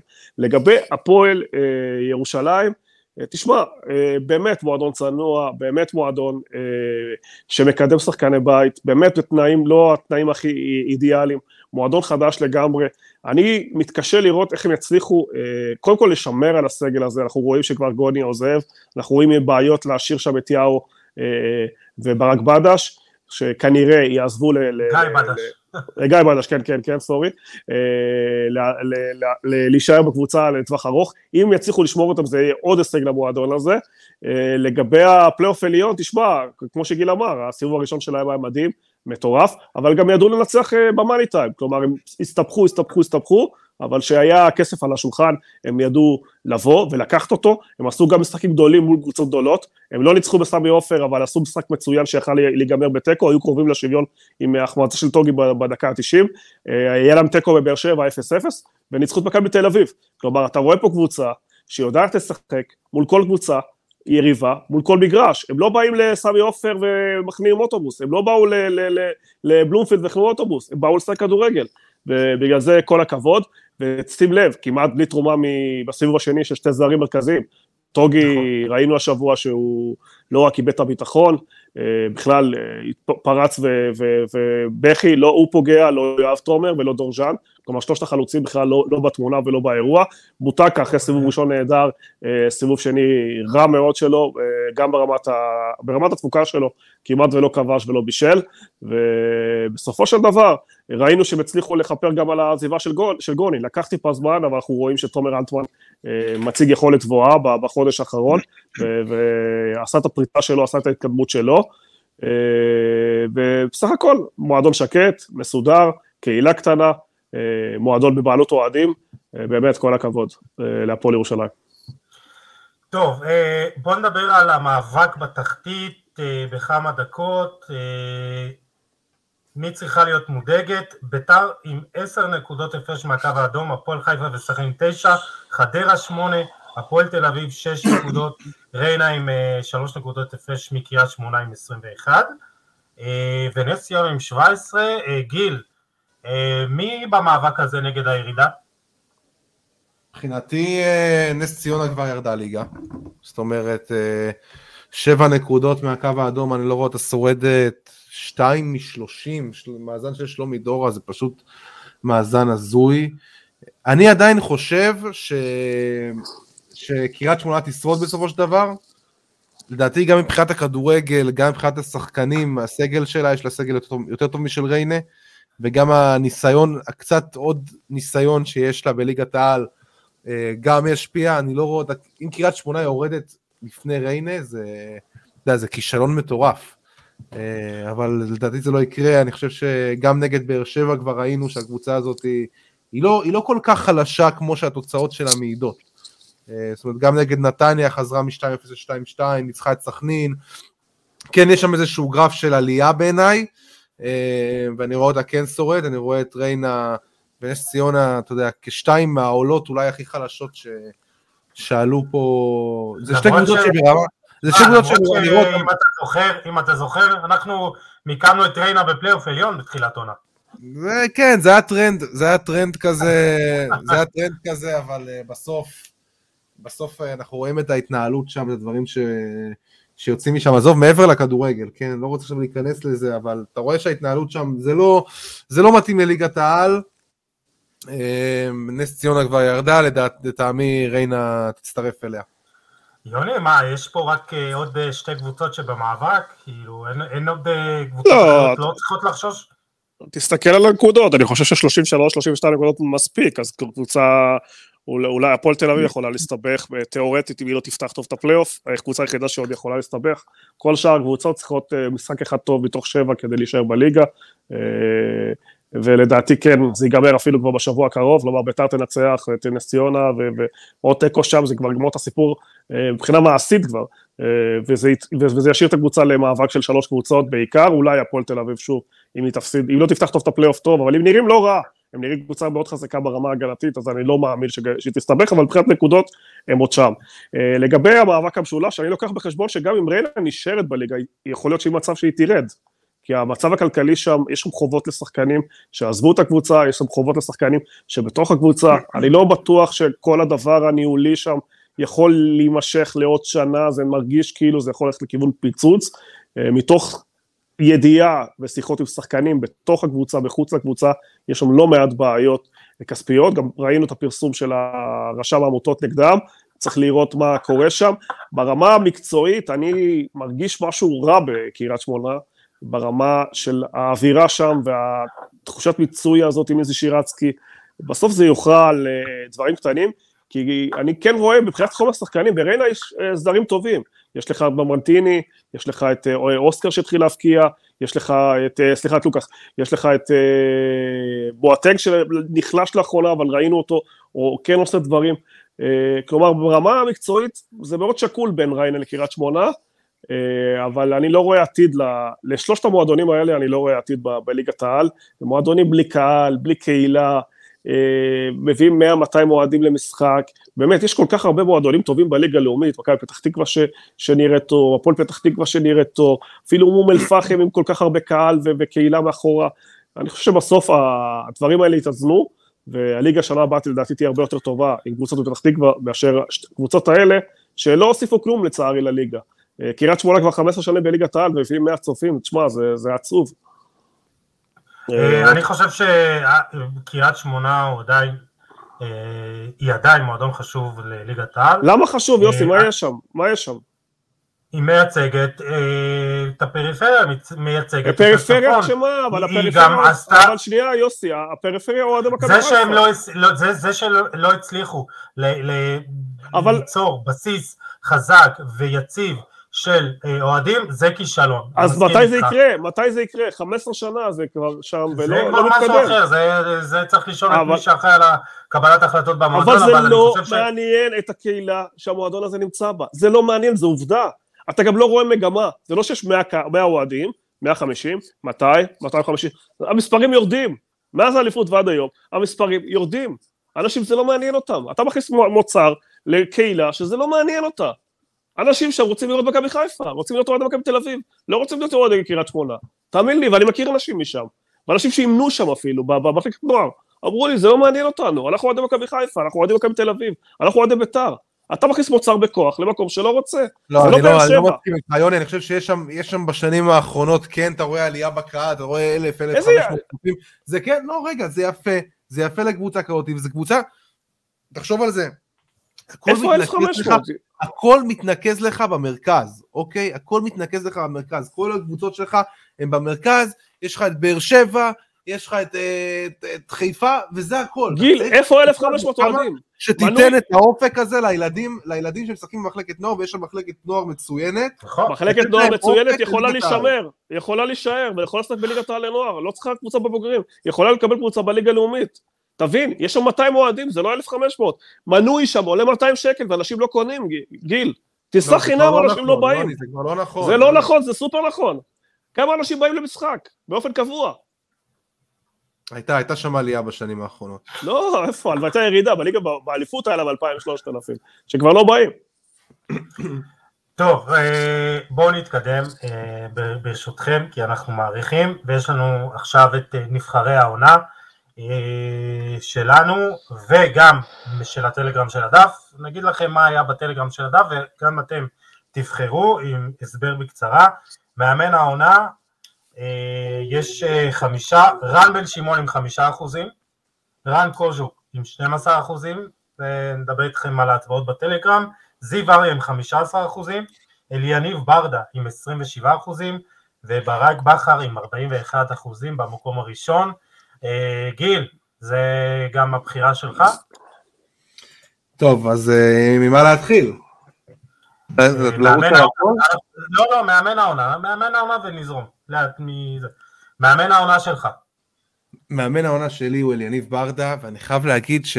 בוא, לפני, לפני שניגע בפן המקצועי, זה מרגש שאדם שהוא גדל, נולד בבאר שבע, גדל בעיר הזאתי, מכיר אותה כל כך טוב, מכיר את התושבים, מכיר את האוהדים, מכיר את, ה, את האווירה ואת ההוואי של המקום, אה, הוא, הוא ברמת אליל שם, זאת אומרת, גם מה שהוא עושה מבחינה מקצועית, גם מה שהוא עושה מבחינה מנהיגותית, הקבוצה שלו, אם, אם, ראית, אם ראית נגד קריית שמונה שהם קיבלו את הגול שם בדקות האחרונות, הגול העצמי הזה של לופז, איך הוא אומר להם, רוצו, רוצו, רוצו, כאילו צאו קדימה, צאו קדימה, הכל בסדר, אתה רואה את זה על השפת גוף שלו, כמה, כמה אמונה הוא מכתיר בשחקנים האלה, ובחיית כדורגל, תשמע, באר שבע, אני חושב שהיא הרשימה לאורך אה, הכי הרבה דקות, זאת אומרת, מבחינת הכדורגל שלה, היא, היא, מחפה, היא מחפה באמת על, על היעדר כישרון שיש לה בחלק הקדמי, בדברים אחרים, ב, ב, במשחק מאוד קבוצתי, אה, ידעו לבחור שם העונה גם זרים שכן שדרגו את הקבוצה אה, בחלקם, אנחנו רואים גם את הצוות שלו, יש לו צוות מעולה, ויניב ברדה בעיניי מאמן העונה עד עכשיו. יוני?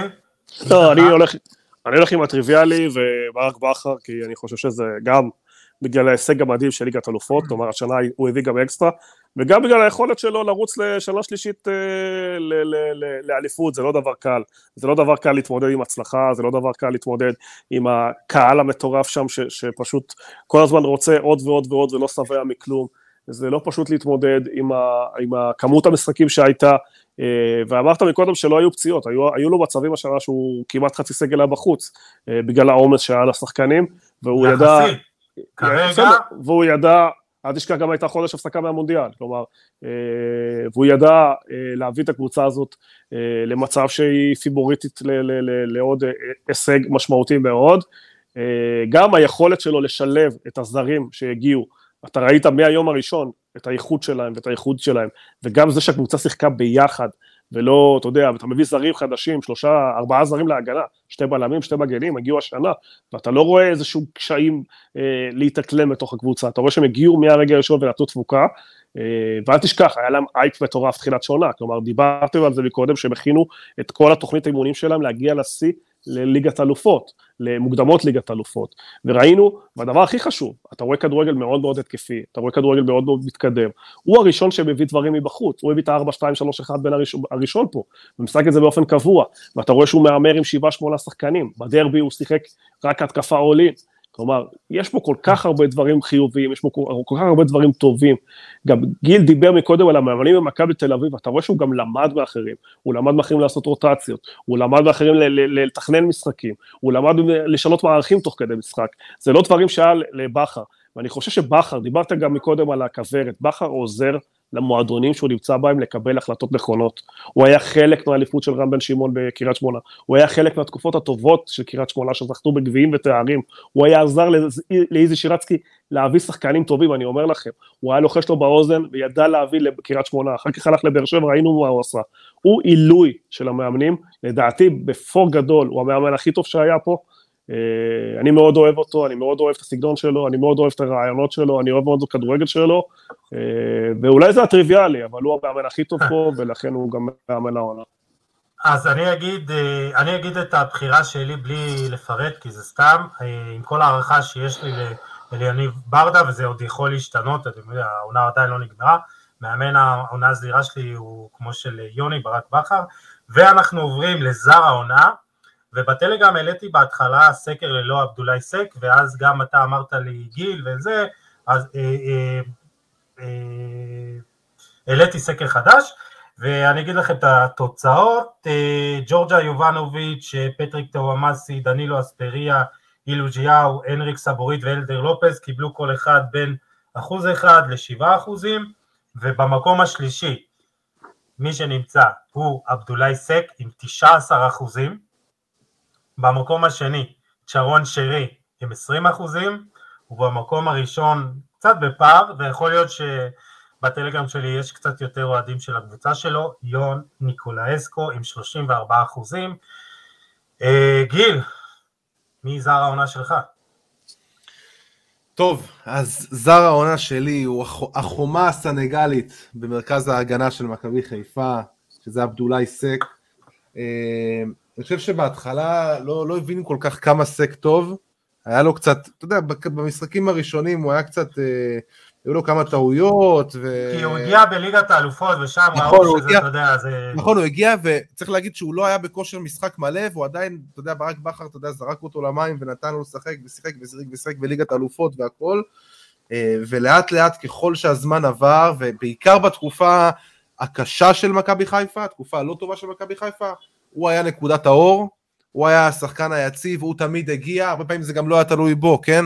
אבל הוא תמיד היה שם, באמת אחד הבלמים מבחינה פיזית ואתלטית הכי, הכי חזקים שאני ראיתי ב, בשנים האחרונות. אני חושב שמאז, לא יודע, אולי, אולי מאז דגלס דה סילבה של הפועל תל אביב, לא ראיתי בלם שהוא כל כך חזק, חזק פה על הבלמים, על החלוצים מבחינה אתלטית מאוד, אי אפשר כמעט לעבור אותו באחד על אחד, קשה מאוד, עד בלתי אפשרי לקחת לו כדור גובה, אה, גם מאוד השתפר עם הכדור ככל שעבר הזמן, אתה יודע, הוא, הוא קצת הפחות טכני בהשוואה לדילן נגיד, הוא הפחות טכני, אבל גם כובש שערים. וכובש שערים, ואתה רואה את המנהיגות שלו בהגנה, ותשמע, הביאו פה בלם, זה כל המחמאות לגל אלברמן, שאיך שפלניץ' עזב, באמת אף אחד, אף אחד לא האמין שהוא יצליח לשדרג את העמדה הזאת בכזאת רמה, וסק פשוט מדהים, מבחינתי הזר, הזר הכי טוב של העונה. יוני, מי שלך? גם פה טריוויאלי, ניקולסקו, אני חושב שהוא חלוץ אה, מדהים, יש לו את כל, ה, כל החבילה, גם אה, משחק גב טוב, גם משחק ראש טוב, גם הוא חד מאוד אה, בתנועה שלו.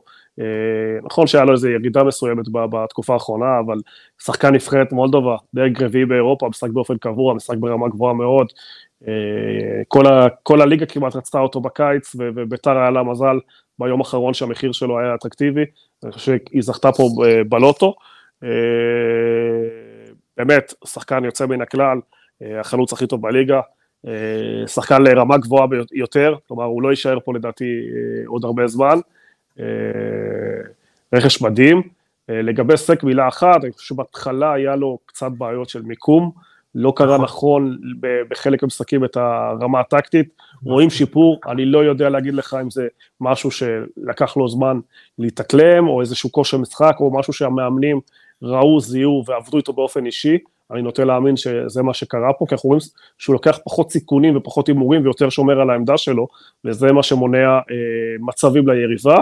אה, אבל שניהם שחקנים ברמה גבוהה מאוד, ואני כן רואה אה, מגמה שקבוצות שהולכות על אה, scouting אקטיבי, מצליחות להביא שחקנים ברמה קצת יותר גבוהה, והייתי רוצה לראות שמה שקרה במכבי חיפה יקרה בעוד קבוצות, וככה אנחנו נעלה את הרמה של הליגה, להביא זרים איכותיים יותר אה, לפה, כי בסך הכל התקציב שיש פה, בטח לקבוצות הגדולות, הוא מאוד מאוד גבוה, ואפשר להביא אה, זרים יותר טובים. אני שמח שחיפה כבר נמצאים בתהליך הזה, והייתי רוצה לראות עוד קבוצות אה, אה, משתפרות בנקודה הזאת.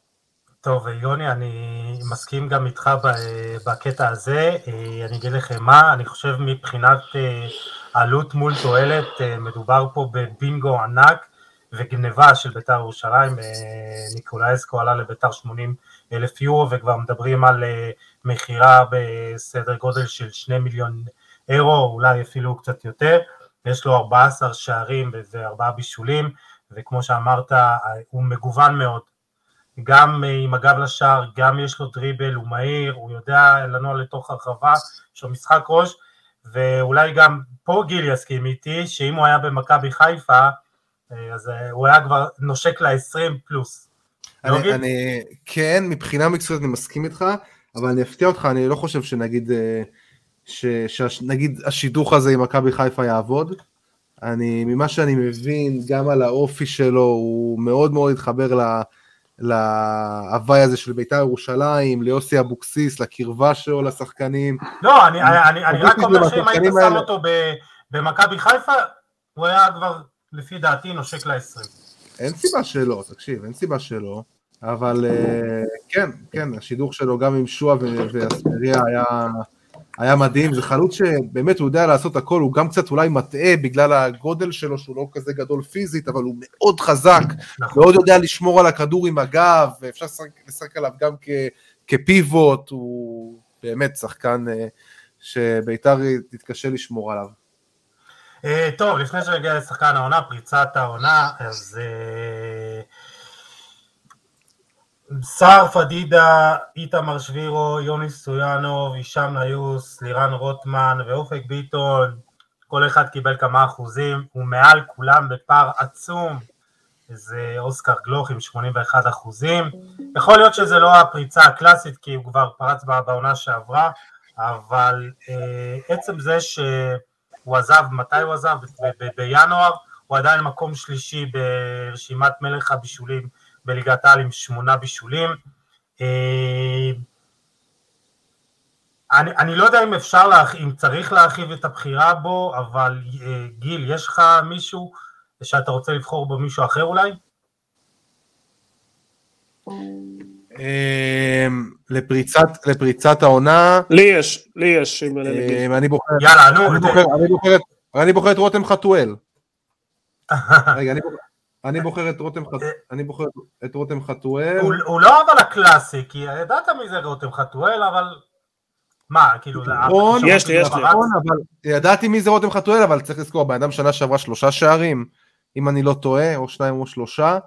אמ, זאת אומרת, הוא כן עשה בו את הפריצה עכשיו לרמה שכולם יודעים מי זה רותם חתואל. זאת אומרת, לא רק עכברי כדורגל ישראלי, הוא באמת הפך את עצמו לסופרסטאר, והוא עושה את זה במינימום דקות, וחד משמעית, זה הפריצה שלו השנה. יוני, שלך? אני חושב ש... לא מבין למה שוכחים את מלמוד מהפועל ירושלים, בלם בן 20, אה, הגנה הכי יציבה בליגה, הכי... כלומר בקבוצות הקטנות, הקבוצ... עושה עונה מדהימה, עשה משחק אדיר מול אירלנד בפלייאוף, אני בכלל לא מבין איך הוא לא נמצא ברשומות, הוא לא היה נמצא בספורט 5, הוא לא נמצא בוויינט, באמת, מי זוכר בלם בן 20 נותן עונה כזאת? אה, יש לו גובה מטורף, יש לו משחק הנעת כדור טוב, הוא מהיר יחסית לתפקיד, אה, יש לו את כל החבילה להגיע יותר רחוק, יש לו טיפה עניין של חוסר ניסיון לפעמים, לפעמים הוא קצת נאיבי בגישה לכדור בקרוסים, אבל זה דבר טבעי, אף, אף אחד לא נהיה אה, טל בן חיים ביום אחד, הוא נותן עונה מדהימה, אני חושב שבכלל, ברור שאוסקר זה רמה אחרת, אבל ידענו מי זה אוסקר, אני חושב שהוא השחקן גם המפתיע וגם התגלית האמיתית של העונה הזאת, לא רואה את זה בשום מקום, מוזר לי מאוד הנקודה הזאת, לא מצליח להבין אותה. אה, למרות שאני מסכים? לך שנועם אלמוד אה, פרץ בצורה בלתי רגילה, ושאפו לו, באמת, ושאפו אבל הוא גם צעיר. יש לו את נכון, כל התנאים. נכון. אז אני דווקא אליך, אני, עדיין לא בטוח, אה, לא החלטתי מי, אז אני אגיד את שניהם. אה, ראשון הוא לירן רוטמן עם שבעה שערים וארבעה בישולים, באמת גם נמצא בכושר פנטסטי, ורוטמן הוא היה תמיד היה, עוד העליתי עליו אה, פוסט אה, ארוך כשהוא הגיע לביתר ירושלים, ושם באמת היה, אני מדבר איתכם לפני ארבע שנים, הוא בן 27 באמת- יוסי, כן? כן, אבל זה פריצה, זה לא, אתה יודע, זה כאילו כן, מי כן, פרץ. זה לא, נו. ופה באמת, אה, פה הוא פרץ עם הכישרון שלו, כי הי- היו המון השוואות שלו לשחקנים גדולים, אה, וראית, ואתה רואה העונה כמה כישרון יש לו ברגליים, גם מבחינת כיבוש שערים, יש לו דריבל נהדר, גם כוח פריצה נהדר, הוא מתאים למכבי נתניה, ואני שמח. אה, והשחקן השני, שדווקא אני מכיר אותו ויצא לי לאמן אותו גם בנס ציונה, אופק ביטון, עם שישה שערים ושלושה בישולים. אה, אני חושב שבאמת אף אחד לא אה, הבין עד כמה אה, יש לו פוטנציאל. ראו את זה קצת בעונה שעברה עם, אתה יודע, עם איזה שער מרחוק או משהו בהפועל תל אביב, אבל פה אנחנו רואים כמה יכולות יש לו וכמה חוצפה יש לו, וענת משחק, מתי להצטרף מקו שני, עם, עם, גם בעיטה פנטסטית מרחוק, יש לו, יש לו ראיית משחק אדירה, הוא יכול לתת לכם צ'יפים ומסירות עומק ושאפו לו, ואני שמח עבורו. טוב, אז אה, שחקן העונה, אה, נתחיל איתכם מהמקום החמישי, גיא בדש עם אה, ארבעה אחוזים, אה, רותם חתואל וצ'רון שרי עם שבעה אחוזים כל אחד, אה, ערן זהבי עשרה אחוזים, שישה שחקנים בעצם, ירדן שועה עם 12 אחוזים, ועומר אצילי מעל כולם עם 60 אחוזים. גיל, גם אה, אצילי הוא גם אה, שחקן העונה שלך? תשמע, פה יש תשובה אחת, והתשובה היא עומר אצילי, אין מה לעשות. אה, מלך השערים, 16 שערים, סגן מלך הבישולים, ומלך הבישולים של מכבי חיפה, עם תשעה בישולים, שני רק לירדן שועה, עם שיש לו 12. אה, מוביל כמעט בכל פרמטר התקפי, אם זה איומים לשער, מסירות מפתח, איומים למסגרת, איומים מחוץ לרחבה, איומים מחוץ למסגרת, מה שאתה לא רוצה, הבן אדם נמצא בטופ של הטופ, וזה עוד, שתחשוב שחודשיים הוא היה בתקופה לא טובה. זאת אומרת, אז מה היה קורה אם, אתה יודע, הירידה הזאת בסוף היא טבעית, אין מה לעשות, אי אפשר לשמור על זה אה, לאורך כל העונה, ומה שהוא עשה באירופה עם הצמד מול, למרות שזה לא קשור לליגה, כן? אתה צריך לשים את זה בצד, אבל אתה יודע, זה, זה גם, זה... עומר אצילי הוא פשוט מקבע את עצמו אה, שנה אחרי שנה כאחד משחקני הליגה הכי טובים שהיו פה, אין מה לדבר. זאת אומרת, גם מבחינת המספרים שלו, הבן אדם בדרך לקחת אליפות חמישית ברצף, זאת אומרת, עשה שתיים עם מכבי תל אביב, שלוש עם מכבי חיפה, אם באמת יעשה את זה השנה. ובסוף אתה רואה שכשהוא כשהוא פוגע, מכבי חיפה פוגעת. זאת אומרת, אם בתחילת העונה נכון ששיחקו בהרכב קצת שונה נגיד בליגת האלופות, ששיחקו בלעדיו והכל, אבל בליגה, מכבי חיפה כאילו חייבת אותו, הוא, הוא המכונת הנשמה שלה. אה, ועומר אצילי, גם אתמול, ראית, פעולה אחת שלא עושה את ההבדל, זה משהו שאין אותו ל... אין אותו נגיד להפועל באר שבע שמתחרה עם מכבי חיפה על התואר, אין שחקן כזה, ובסוף הוא השחקן הטוב בליגה, אין מה לעשות. יוני גם שלך? אה, נאמר כבר הכל, אין לי מה להוסיף לזה, כמו שאומרים בשיר, באמת אה, שירי עלל לעומר אצילי, השחקן הכי טוב בליגה, הוא אמר אתמול שהוא בן השלוש, אני חושב שהוא הצטנע, הוא עושה את ההבדל, אני חושב שהרבה דברים שאנחנו אומרים פה בסוף, מת, מת, הולכים להחלטה אחת ששינתה את המפה של הכדורגל הישראלי, השחרור של אצילי במכבי תל אביב, הוא היה פותר לה גם את בעיית האגף, הוא היה פותר לה את בעיית, ה, ה, באמת, המרווח את המשחקים, אני חושב שבאמת שחקן אה, מדהים, אה, וגיל אמר נקודה חשובה, ברגע שהוא ירד ביכולת, כל מכבי תל אביב אה, ירדה ביכולת, וזה... מכבי חיפה. מכבי חיפה ירדה ביכולת, וזה הדוגמה הכי טובה לחשיבות שלו בקבוצה, וזהו, באמת אין, אין, אין, אין מה להוסיף, שחקן הכי טוב בליגה, שחקן הכרעה הכי טוב בליגה, הוא בסוף קובע את כל הנרטיב של הליגה הישראלית. אה, בחירה קלה בעיניי בסוף. אה, מסכים איתכם גם, זה השער ניצחון אה, שני שלו, הוא גם ניצח את הפועל ירושלים, אמנם שער בדקה ה-18, אבל זה גם שער ניצחון. בקצרה, ממש בקצרה, עכשיו דקה, אכזבת העונה, ושאלתי שאלה פתוחה בטלגרם, ורובם המכריע של העוקבים רשמו מכבי תל אביב על שלל הדמויות במועדון וכמועדון. אני חושב שאולי מבחינת כולם פה גם, מכבי תל אביב היא אכזבת העונה, לא גיל? אני דיברתי כבר על, על, מכבי, על מכבי תל אביב, ברור שהיא אכזבת העונה, ואני רוצה להתייחס, אם כבר, לקבוצה אחרת שלא דיברנו עליה פה, שזה בני, שזאת בני סכנין, שהיא בעיניי אה, אכזבת העונה, זאת אומרת עשו שם, בנו שם סגל באמת טוב, טוב מאוד אפילו, כאילו סגל, כשקובי רפואה הגיע אמר, אני, יש לי סגל למקום רביעי, והקבוצה הזאתי, אה, מעבר לאיפה שהיא נמצאת בטבלה, אה, גם הכדורגל שהיא שיחקה, חסר השראה ולא מעניין, אה, ועם סגל כזה לא לעשות אפילו פלייאוף עליון, בעיניי זה כישלון עצום. ניהול, ניהול, ניהול, ניהול, ואני אגיד עוד פעם כן. ניהול ושקט ויציבות, אה, עובדה שמי שנמצא בפלייאוף העליון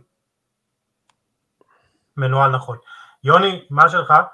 כן, לא מובן למה פוטרו מאמן שם בסכנין, אבל אתה צודק, אבל מכבי תל אביב, אני חושב שגם פה הפער, רמת, רמת הציפיות בסופו של דבר מכריעה פה, רמת התקציב. אין שם שום, אין שום סיבה שבתקציב כזה הם ייראו כמו שהם נראים. אין שום סיבה עם קהל כזה שקונה כל מנוי שיש פנוי ומגיע לכל משחק, ייראו כמו שהם משחקים. לא יכול להיות, כל דבר שהם עושים, עושים בצורה לא נכונה ולא טובה. ו- ו- ואתה לא רואה שיפור, לא שאתה רואה איזושהי מגמת שיפור בקבלת החלטות, ברמת המשחק, הם הולכים אחורה, לא הולכים קדימה.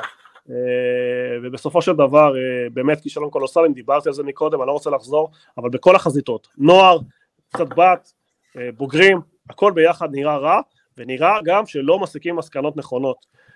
זה שאנחנו לא בדיוק יודעים מי האיש המכריע שם ומי הבן אדם שקובע את ההחלטות, אה, בעיניי זה רע מאוד, אה, וחבל, כי ראינו עם קרויף מה הם עשו, ראינו מה עשו עם סטנפורד, ובסופו של דבר אה, מכבי תל אביב אפילו לא מתחרה של האליפות, ואין מה לעשות, כישלון גדול מאוד למכבי תל אביב. טוב, תופעת העונה, ופה גם שאלתי שאלה פתוחה, הרבה רשמו על השופטים, אני חושב שהרחבנו על זה מקודם, ועוד משהו שרשמו לא מעט אנשים, זה אלימות המשטרה, ואני חושב שזה משהו שגם מתקשר להרבה דברים, כמו שאמרת יוני, גם בחברה ו- ו- ו- ורוח התקופה, ויש פה איזה משהו שאנשים מתקשים לקבל את העובדה שמדובר בספורט ובמשהו יפה, ואתם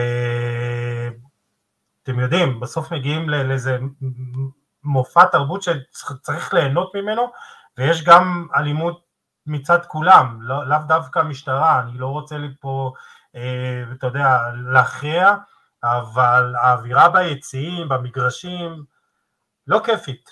אה, גיל. כן, זה בדיוק גם... גם תופעת העונה מבחינתך? כן, כן, חד משמעית. אני גם, אה, אני גם בחרתי בזה. אה, זה גם זה, וזה גם בעיניי הענישות, הענישות בבתי הדין מדי שבוע. חוסר הענישה. אה, הענישות של ה... לא, הענישה הקולקטיבית זה גם בעיניי, אתה יודע, חלק מכל העניין הזה ומכל ה...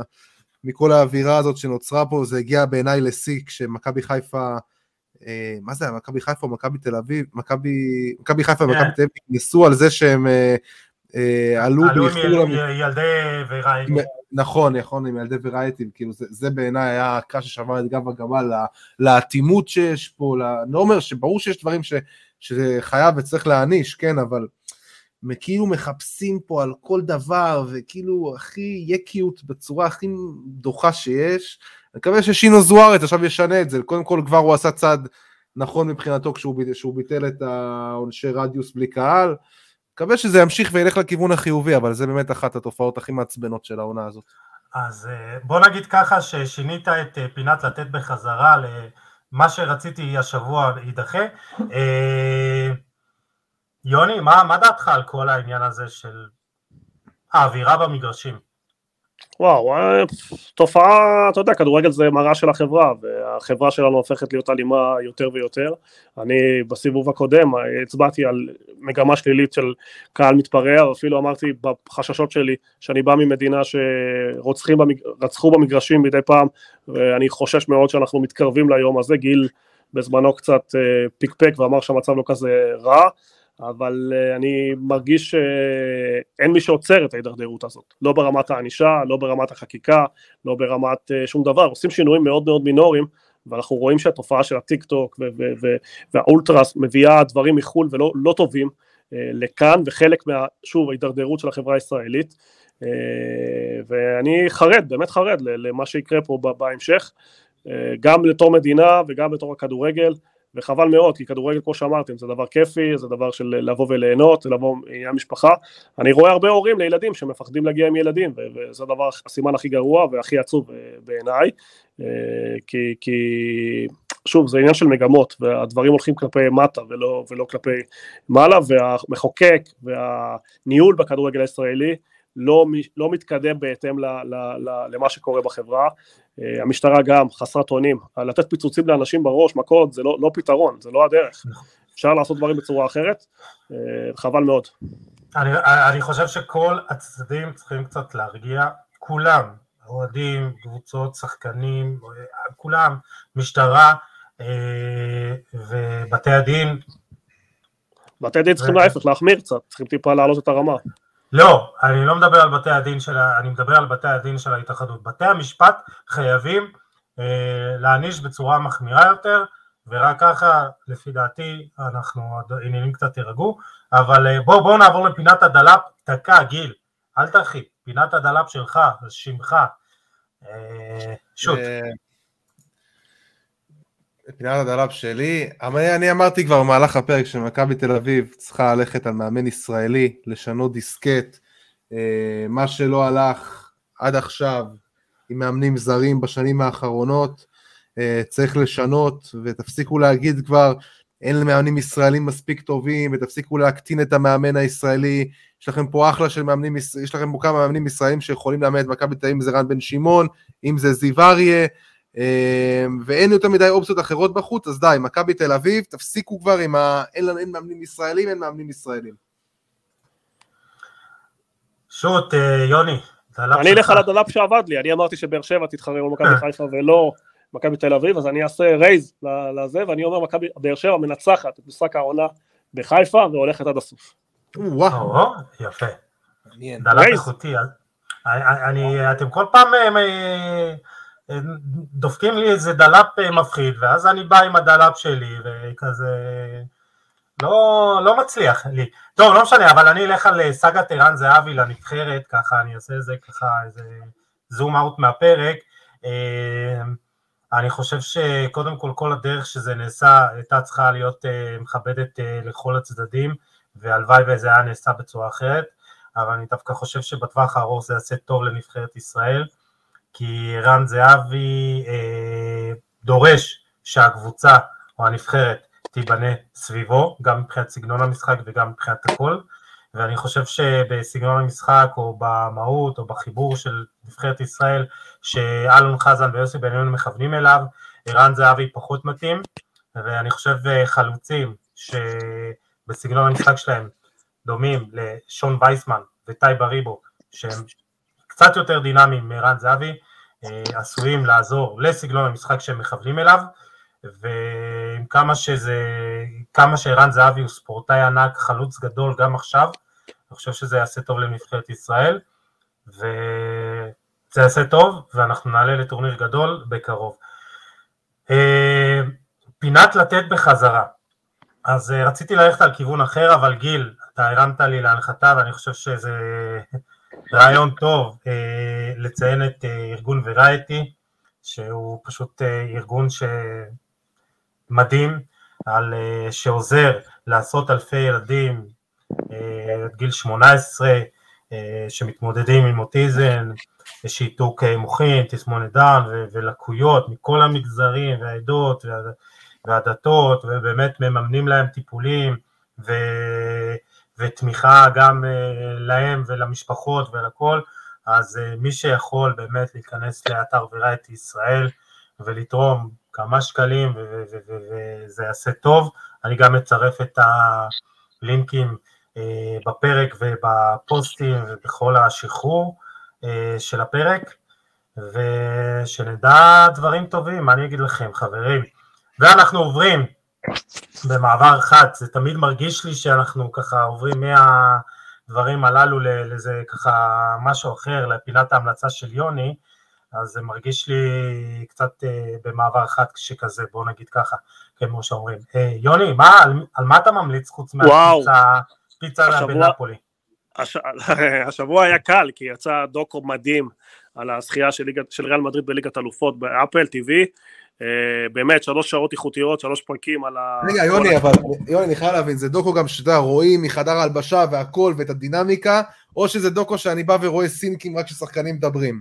לא, גם ו... לא, לא, זה גם וגם וגם, כלומר גם okay. אוקיי. אתה רואה חלק היסטוריה של השחקנים, איך הם הגיעו, מה הם עברו עד שהם הפכו למה שהם הפכו בריאל מדריד, גם חלקים צילומים של אה, מאחורי הקלעים אחרי אירועים גדולים כמו המהפך מול סיטי או צ'לסי, איך קרלו הגיב, איך המשפחה הגיבה, כל מיני קטעים שילבו גם של המשחק עצמו כמובן, אה, באמת מתמקדים בכמה שחקנים גדולים, זה לוקה, קרלו, ובאמת החיבור בין השחקנים, היחס של לוקה ורודריגו, החברות שלה מעבר למגרש, המנהיגות של האנשים, אה, באמת דוקו איכותי מאוד, לדעתי קצר מאוד, באמת שלוש שעות זה כאילו לא הספיק, היה טעם של עוד, אה, באמת עונה מיוחדת מאוד, סיפור מרתק מאוד, כל הקאמבקים, ובאמת לקחו כמה שחקנים והלכו איתם אפילו, הקדישו להם כמה דקות על כל ההיסטוריה שלהם, איך הם הגיעו לריאל, מה הם מרגישים בריאל, החיבור שלהם בריאל, ויש המון ציטוטים גדולים שם של שחקנים, זה חגיגה לעיניים כתור אוהד ריאל מדריד, או בכלל מי שאוהב כדורגל, ואני גם אוהב מאוד אה, דוקות הז'אנר, עשוי מאוד טוב, אה, לטעמי שוב טיפה קצר. אה, אגב, יש עוד, אה, יצא לי גם לראות בטיסה עוד דוקו חשוב מאוד שאפל עשו, זה הסיפור של הליגת אלופות סופר ליג מול וופא, זה עושה סדר מאוד גדול ביחסי הכוחות בין וופא לפיפא, המלחמות הצפויות בשנים הקרובות, מה שקרה שם בכל הנושא של הסופר ליג, מי היה עם מי, מי, מי היה הבולט, אה, מאחורי הקלעים, לקחו ארבעה ימים האלה הראשונים של ליגת, פירקו אותו לכל אחד לפרק, את כל מהלך היום והשעות, שני סדרות איכותיות מאוד של אפל, שמצטרפות לעושר שקיים גם באמזון, גם בנטפליקס, אה, גם ב-DAZN שלא דיברתי עליהם עד היום, באמת יש המון המון דוקו איכותי בשנים האחרונות אה, וזו סדרה חובה לכל מי שאוהב כדורגל ובכלל לכל אוהד ריאל מדריד. כל החברים שלי של ראו את הסדרה ונהנו מאוד, ובאמת אה, שלוש שעות קסומות אה, לאוהדי ריאל בעיקר. תשמע יוני, אני נדהם מכמות הזמן שיש לך לראות סדרות, מה אני אגיד לך? בטיסות זה קל אחי, דווקא בטיסות שאתה בטיסות זה קל, זה, אתה יודע, אתה שורף את הזמן. תקשיב, דיברנו איתך, דיברתי איתך בפרק שהיית בשארם א-שייח, עכשיו נפולי, מה היעד הבא שלך? שבוע הבא ברצלונה, כמו שאתה יודע, סופר קלאסיקו, ואחר כך אה, חופשה משפחתית בדובאי. אז כן, חודש צפוף בנסיעות. כוכב, כוכב אתה יודע. ליבנו איתך, אני לא יודע איך תסתדר. גיל, לאן אתה טס בקרוב? משהו? אני טס לזה, לאיטליה ביום הולדת. נוסע לראות את יובה. אה, תשמע, אפרופו יובה, אה, כאילו, ביום בהיר רואים את אה, ליגת האלופות, טופ ארבע. לא צריך להגזים, לא צריך, ליגת האלופות זאת תהיה סנסציה, אבל בוא נגיד שאם, אה, בוא נגיד אם, אם נסיים מקומות חמש-שש, זה גם מבחינתי כמו אליפות בעונה כזאת. כן, מה רע. טוב, לא דיברנו הרבה על uh, אירופה, קצת בהתחלה, קצת עכשיו, אבל זה נשמור לפרק הבא. אה, היה לי מרתק, אמ, אמנם זה פרק מאוד ארוך, אבל אה, כיף גדול לדבר איתכם, גיל קנאל, יוני מונפו, תודה רבה לכם. יאללה חברים, הולכים לאכול פיצה. עוד פעם פיצה? לא, לא, אני צוחק, יאללה. לך תנקיף לחביצה, בסור לו דש. יאללה. תודה לכם מאזינים ומאזינות שהייתם איתנו, אתם מוזמנים לשתף, לתייג ולהאר את עינינו, כמו תמיד אה, גם מוזמנים לשלוח פידבקים על הפרק ועל שאר התכנים שעולים פה בחולה על כדורגל. ניפגש בפרק הבא עם עוד תוכן מעניין ואיכותי, תשמרו על עצמכם, יאללה, ביי.